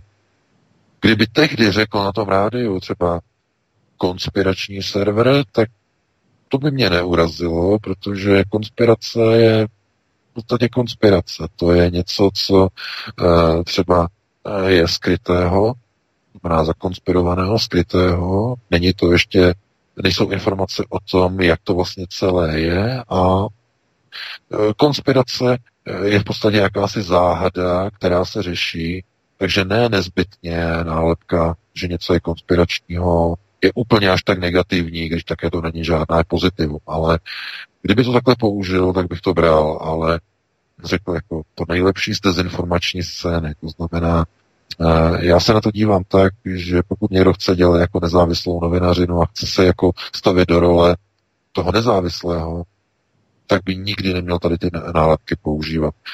Já jsem to zaregistroval, ten seznam nebo atlas těch konspirací, má to ten formát té Wikipedie, nebo podobný vlastně formát Wikipedii. Viděl jsem to tam a to, že se k tomu nechce vyjadřovat, jestli je to pravda nebo ne, tak to je chválihodné. To znamená, nechce to jakoby nějak on rozseknout a rozsuzovat a posuzovat. Ovšem můžu vás ujistit, že místo něho to udělají jí. A to je ten problém. To znamená, ten, nevím, jestli paní Jana uh, si to uvědomuje, ale ten konspirační, uh, ten, nebo ten seznam těch konspirací není k popularizaci konspiračních otázek, ale její diskreditaci a dehonestaci na jednom jediném místě, centralizovaně na Atlasu konspiraci.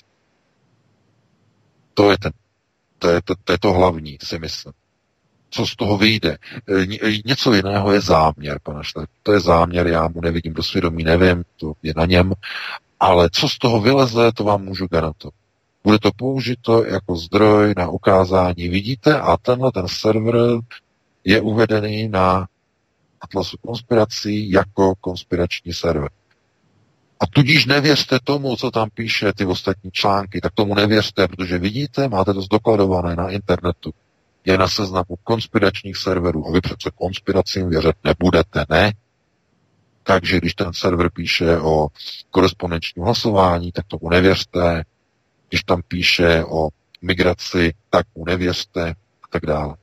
Takže já bych si nedělal iluze a e, paní Jana Eh, co říkala o české televizi, tak ano, samozřejmě, ale to nehraje roli. Já to samozřejmě vím, že to není 7 miliard daní z koncesí, eh, ale ty 2 miliardy jsou zisk, eh, který je vygenerovaný aktivitami, obchodními aktivitami České televize. Dohromady to dává prakticky 7 miliard. Je to 6 miliard 994 milionů. Bez pár drobných je to rovných 7. A problém je přece úplně kde jinde, že ta česká televize ze zákona všechny ty peníze, včetně těch koncesí a včetně těch eh, vydělaných peněz, těch sedm, to, to znamená 7 miliard, musí každý rok povinně utratit, jak káže zákon. Takže nemůže vytvářet rezervní fond, nesmí vytvářet, musí utratit ty peníze. O tom je ta diskuze. Není to o tom, jestli celých 7 miliard je z koncesí, anebo jenom z částí a zbytek je, jsou vydělané peníze z reklam a z prodeje autorských práv, eh, které prodává Česká televize. To, nezlobte se, to je nepodstatné. Jo? To je to je pouze struktura těch peněz, struktura těch, toho příjmu, to nás nezajímá, ta struktura, i když samozřejmě ty koncese nás zajímají, že lidé musí platit něco, co nechtějí sledovat, to samozřejmě nás zajímá, ale ta struktura je nedůležitá. Důležité je, že systém je nastavený tak, že televize musí být nezisková, musí všechno utratit, co vydělá, musí utratit ze zákona. Každý rok a to generuje korupční prostředí. To znamená, že napojení firm, které jsou napojené na poslance a tak dále a tak dále. Takže dali bychom prostě další pozici. Tak položte prosím otázku, jste ve vysílání, máte prostor. Dobrý večer, tady k eh, Jaroslav z Ostravy. Já bych se chtěl zeptat pana Veka, jestli něco slyšel o tom případu soudce, eh, který soudí v Ostravě a mě se Miroslav Studnička. On soudil v roce 2009 ten případ takzvaných těch vitkovských vrahů, že tam ne vitkovských eh, žhářů. A no, tam byli čtyři pachatele a všichni dostali od něho mm, jako sazbu přes 20 let. Jestli prostě něco o tom, no, jestli prostě něco o tom neví a potom ten soudce asi za tři roky potom, potom co se to stalo, co je odsoudil, tak byl nalezený mrtvý eh, jako ve svém bytě a on tam měl kolem sebe asi 20 psů, jezdevčíku, kteří ho ještě potom jako ještě ho hlodali. Jestli prostě o tom, mu to jméno Miroslav Studnička, jestli mu to něco říká, a jestli náhodou něco o tom neví, o tom případě, protože všude prostě psali, že, jako, že ten případ, jako, že, jako, že se jako hodně vyšetřoval, ale že prostě nemá pachatele, no. Jestli, jestli něco o tom neví. Děkuji. No já děkuji za dotaz. Na to je rychlá odpověď. Bohužel o tom případě nevím vůbec nic nejsem informován, neznám ten případ, takže se omlouvám, bohužel. Jo, dobrý, nic se neděje. Tak na stranu, děkuji. Na stranu, my dáme prostor dalšímu posluchači. Hezký večer. Tak.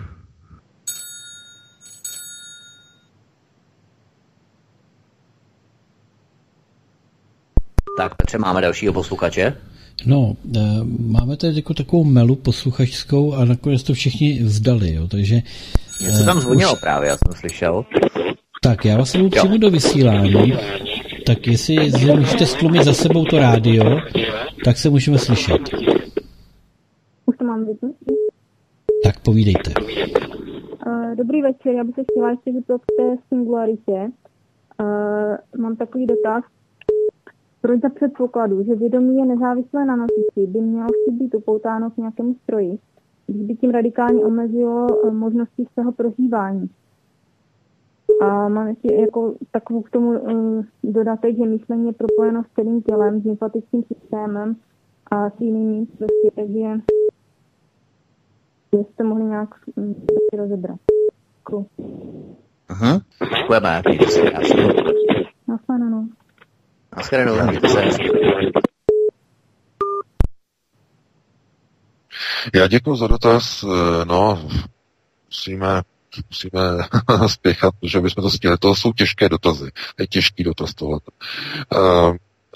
Vědomí, eh, proces singularity, platí jen já to slyším na nějaký telefon. No, my se omlouváme i tobě, VK, i posluchačům. Máme tady problém se zvoněním, které nám jak si jde, jde do vysílání i do streamu. My to se pokusíme opravit samozřejmě do příště. Něco se tady přihodilo v rámci. Já, já, mám, já, já to mám zesílený a mě to úplně řve, jo, vždycky, Jo, jo, jo, jasně. jak, Jasně. To, tohle, ale jenom chci říct, že uh, co se týče vlastně té singularity, tak uh, vědomí jako takové, to je právě to psyché, to znamená otázka, že znovu, eh, Člověk, který je přesvědčený o tom, že člověk je definovaný biologickým nosičem na uhlovodíkové bázi, eh, jemu se těžko vysvětluje singularitu. Velmi těžko. Je to skoro, ani, je to skoro nemožné. Eh, Singularita de facto nakládá s poznatkem, že vědomí člověka je informace, která má de facto kvantový charakter. Tam je uložené bytí eh, ve smyslu vnímání a proto je úplně nejlepší výraz, anglický výraz self-consciousness, samovědomí, vědomí sama sebe nebo sebe samotného. V češtině takové slovo ani neexistuje dokonce, ale ta self-consciousness je přímo jako vyjádřením uh, toho problému člověčenství jako takového. To znamená znovu, ten hexatest, o kterém já píšu v té knize, je o tom, že vy máte člověka, který postupně přijde o všechny části svého těla, úplně o všechny, o trup, o hlavu, nakonec v poslední fázi i o mozek. A jeho vědomí je překopírováno do křemíkového nosiče, to znamená nastává singularita. Uh, uprostřed místnosti najednou stojí stroj, už to není člověk, ale přesto je to pořád ještě člověk. Problém je v tom, že na něm není nic biologického. Ani jedna jediná buďka. Uprostřed místnosti stojí stroj. A přitom je to člověk. To je znovu, uh, to je teze, o které mluvil Izák Asimov uh, už v 70. letech, už velmi dávno, uh, že pochopení principiality tohoto systému bude právě v, hlava, v hlavě člověka, který odmítne přijmout skutečnost, že člověk se ve svém těle nachází pouze jako v nosiči, že tělo není definicí člověčenství a člověka. Je to mysl, která vnímá sama sebe, kdy si, kdy si mysl uvědomuje, vědomí si uvědomuje sebe sama. To znamená self-consciousness přímo v tom klasickém pojetí. To je člověk. A řekové, staří řekové tomu říkali psyché, že to je vlastně anglicky spirit nebo duše, ale to není úplně to přesné, protože je spousta duší, a teď zase už přecházíme do jiného tématu, já se omlouvám, to, čemu se říká duše, to je velice nebezpečný nástroj, protože je mnoho těchto éterických systémů, které nemají vědomí. To zase uvádím v té nové knize. Jedním z těch éterických systémů, z těch tzv. Uh, řekněme, spirituálních systémů jsou démoni. Ti nemají vědomí. To jsou jakoby duchové, kteří nemají vědomí. A demonické síly bezvědomí znamená, že jsou ovládány někým jiným. To je ten hlavní rozdíl. To znamená, že e, vědomí člověka je vědomé a to vědomí definuje člověka, člověčenství jako takové. Vědomí. Nikoli v lidské tělo. A z, jedno, z jednoho prostého důvodu, že člověk se narodí a jak se narodí? Jak se narodí člověk? Do čeho se narodí? No, narodí se přece do lidského těla. To je ten hlavní princip. A člověk vyroste, má své vědomí a potom zemře. A co se stane s tím vědomím?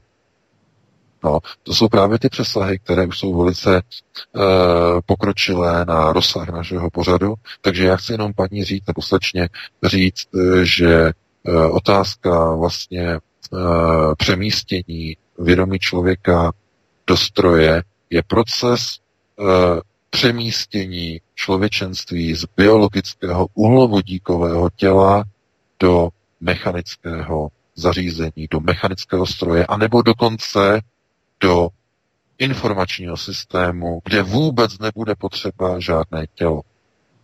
To znamená, člověk se bude pohybovat v neurální síti v simulovaném prostředí světa, Matrixu. Počítač bude vědomí nahranému do počítači, počítače a do počítačových systémů promítat realitu. A to je Matrix. Programovací video z Hollywoodu. Znovu, doufám, že jste všichni viděli. Takže nebude třeba ani už ani ten stroj. No a vědomí, protože vědomí bude umístěno v systému, tak bude vnímat svět, který je promítaný. Jenže každý systém je nedokonalý. Každý systém má nějaké chyby. No a ty chyby přece existují i v našem světě. Věci, které nedávají smysl, různé paradoxy, různé mizení lidí, eh, ať už jsou to různé permudské trojuhelníky, mizení strojů, letadel, časoprostorové paradoxy, eh, podivné jevy, dežaví, eh, časoprostorové nesrovnalosti, to znamená, ten systém má chyby. A teď je otázka, kdo promítá časoprostor nám? Kdo je promítačem? No, takže co je singularita? No, existuje obava, že singularita je de facto simulace nebo bude simulace uvnitř simulace. No a s tím se vyrovnat bude hodně těžké. To znamená více vrstva simulace. No a co se týče více vrstvých simulací, o tom opět Hollywood vydal programovací video, které se jmenuje Počátek. Hraje tam uh, Leonardo DiCaprio, takže pokud jste viděli film Počátek, tak tam přesně je více vrstva simulace zobrazen v podobě upadnutí do programova- programovaného snu. Do jednoho snu, ještě do hlubšího snu a ještě do třetího hlubšího snu. Do realit. No a vy si myslíte, že Hollywood vysílá tyhle ty programovací videa jenom tak náhodně? Ne. Matrix, Počátek, Elysium, Prometheus, Terminátor – Všude máte vzkazy od Hollywood. Všude, na co se máte připravit. Takže eh, já nevím, takhle by to asi uzavřel, protože kdybychom to hovořili ještě déle, tak bychom opravdu zaplácli spoustu času. Máme 21.59. Nevím, jestli stihneme ještě jednoho volajícího, jestli máme na telefonu. Tak pojďme rychle. Eh, položte rychle otázku, už máme velmi málo času, prosím. Ano, pokládám rychle otázku. Dobrý večer. Já jsem se chtěla zeptat, pane VK, vy jste povídal, že vás motivovalo, k, motivuje k vysílání a k vaší práci, eh, že vás motivuje záchrana národa. A v minulých pořadech jste říkal, že globalizace je objektivní proces, který nemůžeme pouze moderovat eh, eh, prostě nějaký ty výchelky, jo? jenom můžeme ovlivnit. A tudíž když globalizace je objektivní proces, je taky světovláda objektivní proces. Eh, Třeba eh, jestli jste četl knížku od na totalitní světovláda, tak eh, na této planetě už se dávno pracuje na, eh, na výstavbě nebo na zřízení světovlády. Takže jak chcete eh, zachraňovat národ, pokud je globalizace a potažmo i světovláda objektivní proces? Jestli eh, jste nepouštíte, jako proč se do toho pouštíte, pokud věříte tedy je to, co, čemu říkáte, že globalizace je objektivní proces. Děkuju a Já končím. děkuji za dotaz. Já děkuji za dotaz, já vím, že máme 22 hodin, že už eh, tady všichni pospíchají, abychom skončili, tak já jenom velice rychle. Eh, Když budete mít, já nevím, nějakou nemoc, a ta nemoc bude objektivní, tak eh, také s ní eh, nebudete říkat, eh, tak se s ní smíříme a eh, nebudeme ji nějak řešit. Eh, Globalizace je úplně stejná, je to objektivní proces, se kterým se eh, musí bojovat, protože to bojování způsobuje moderační protireakce, to znamená procesy moderace. Když bojujete proti nemoci, tak ji, tak ji moderujete. Nemá tak zhoubný průběh. Tohle to je důležité. Objektivní proces je o proces, který je nezvratný, ale je moderovatel. A o tom já hovořím několikrát. Kolikrát já jsem hovořil o tom, že tyhle ty dlouhodobé těžkotonážní procesy se nedají zvrátit, ale dají se moderovat. Lehce vlevo, lehce vpravo. To znamená, my můžeme eh, jako národ přežít a projet systémem globalizace, aniž by náš národ zanikl v systému zdegenerovaného a deviantně přeprogramovaného systémového globalizačního řízení. Protože můžeme přežít jako národ, a nebo také nemusíme přežít vůbec ani jako lidé. Budou z nás jenom loutky, budou z nás jenom zdvihači rukou, jako v pražském knesetu. Někdo bude tahat za provázky a poslanci budou zvedat ruce proti zájmu národa. A nebo tam může sedět někdo jiný. Může tam sedět někdo jako Viktor Orbán, nebo jako Vladimir Putin. Ani oni nejsou ideální, mají okolo sebe spoustu uh, chasidů, spoustu židů a tak dále.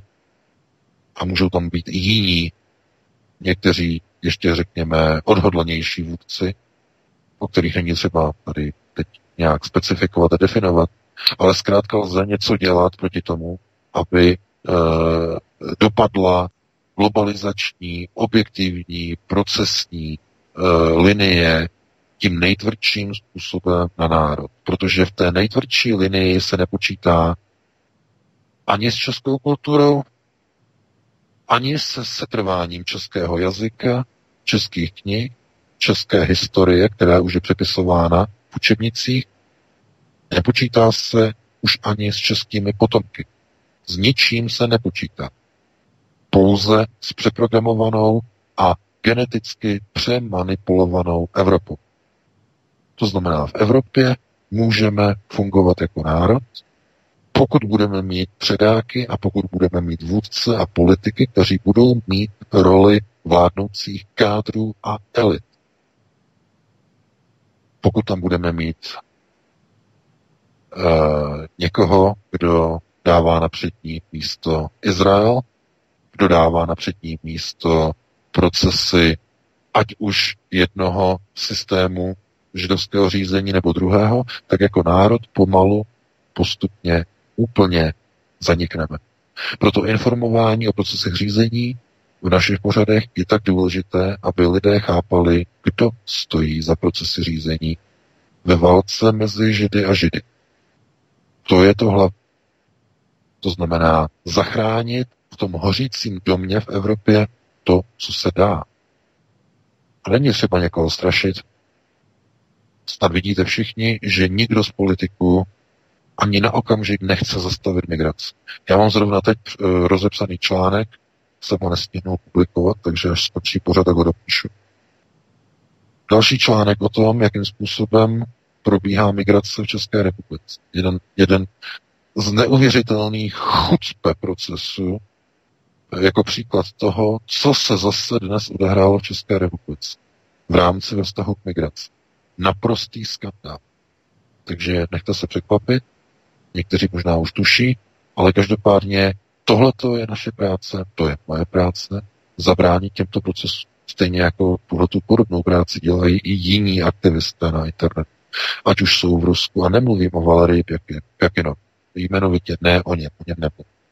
Nemluvím v podstatě ani o Alexi Jonesu, jsou i jiní aktivisté, kteří se snaží uh, rozklíčovávat, rozebírat tyto procesy řízení. Každopádně uh, tímto to musíme velice rychle ukončit, už, přetahu, uh, už přetahujeme pět minut, takže takhle bychom to měli všechno.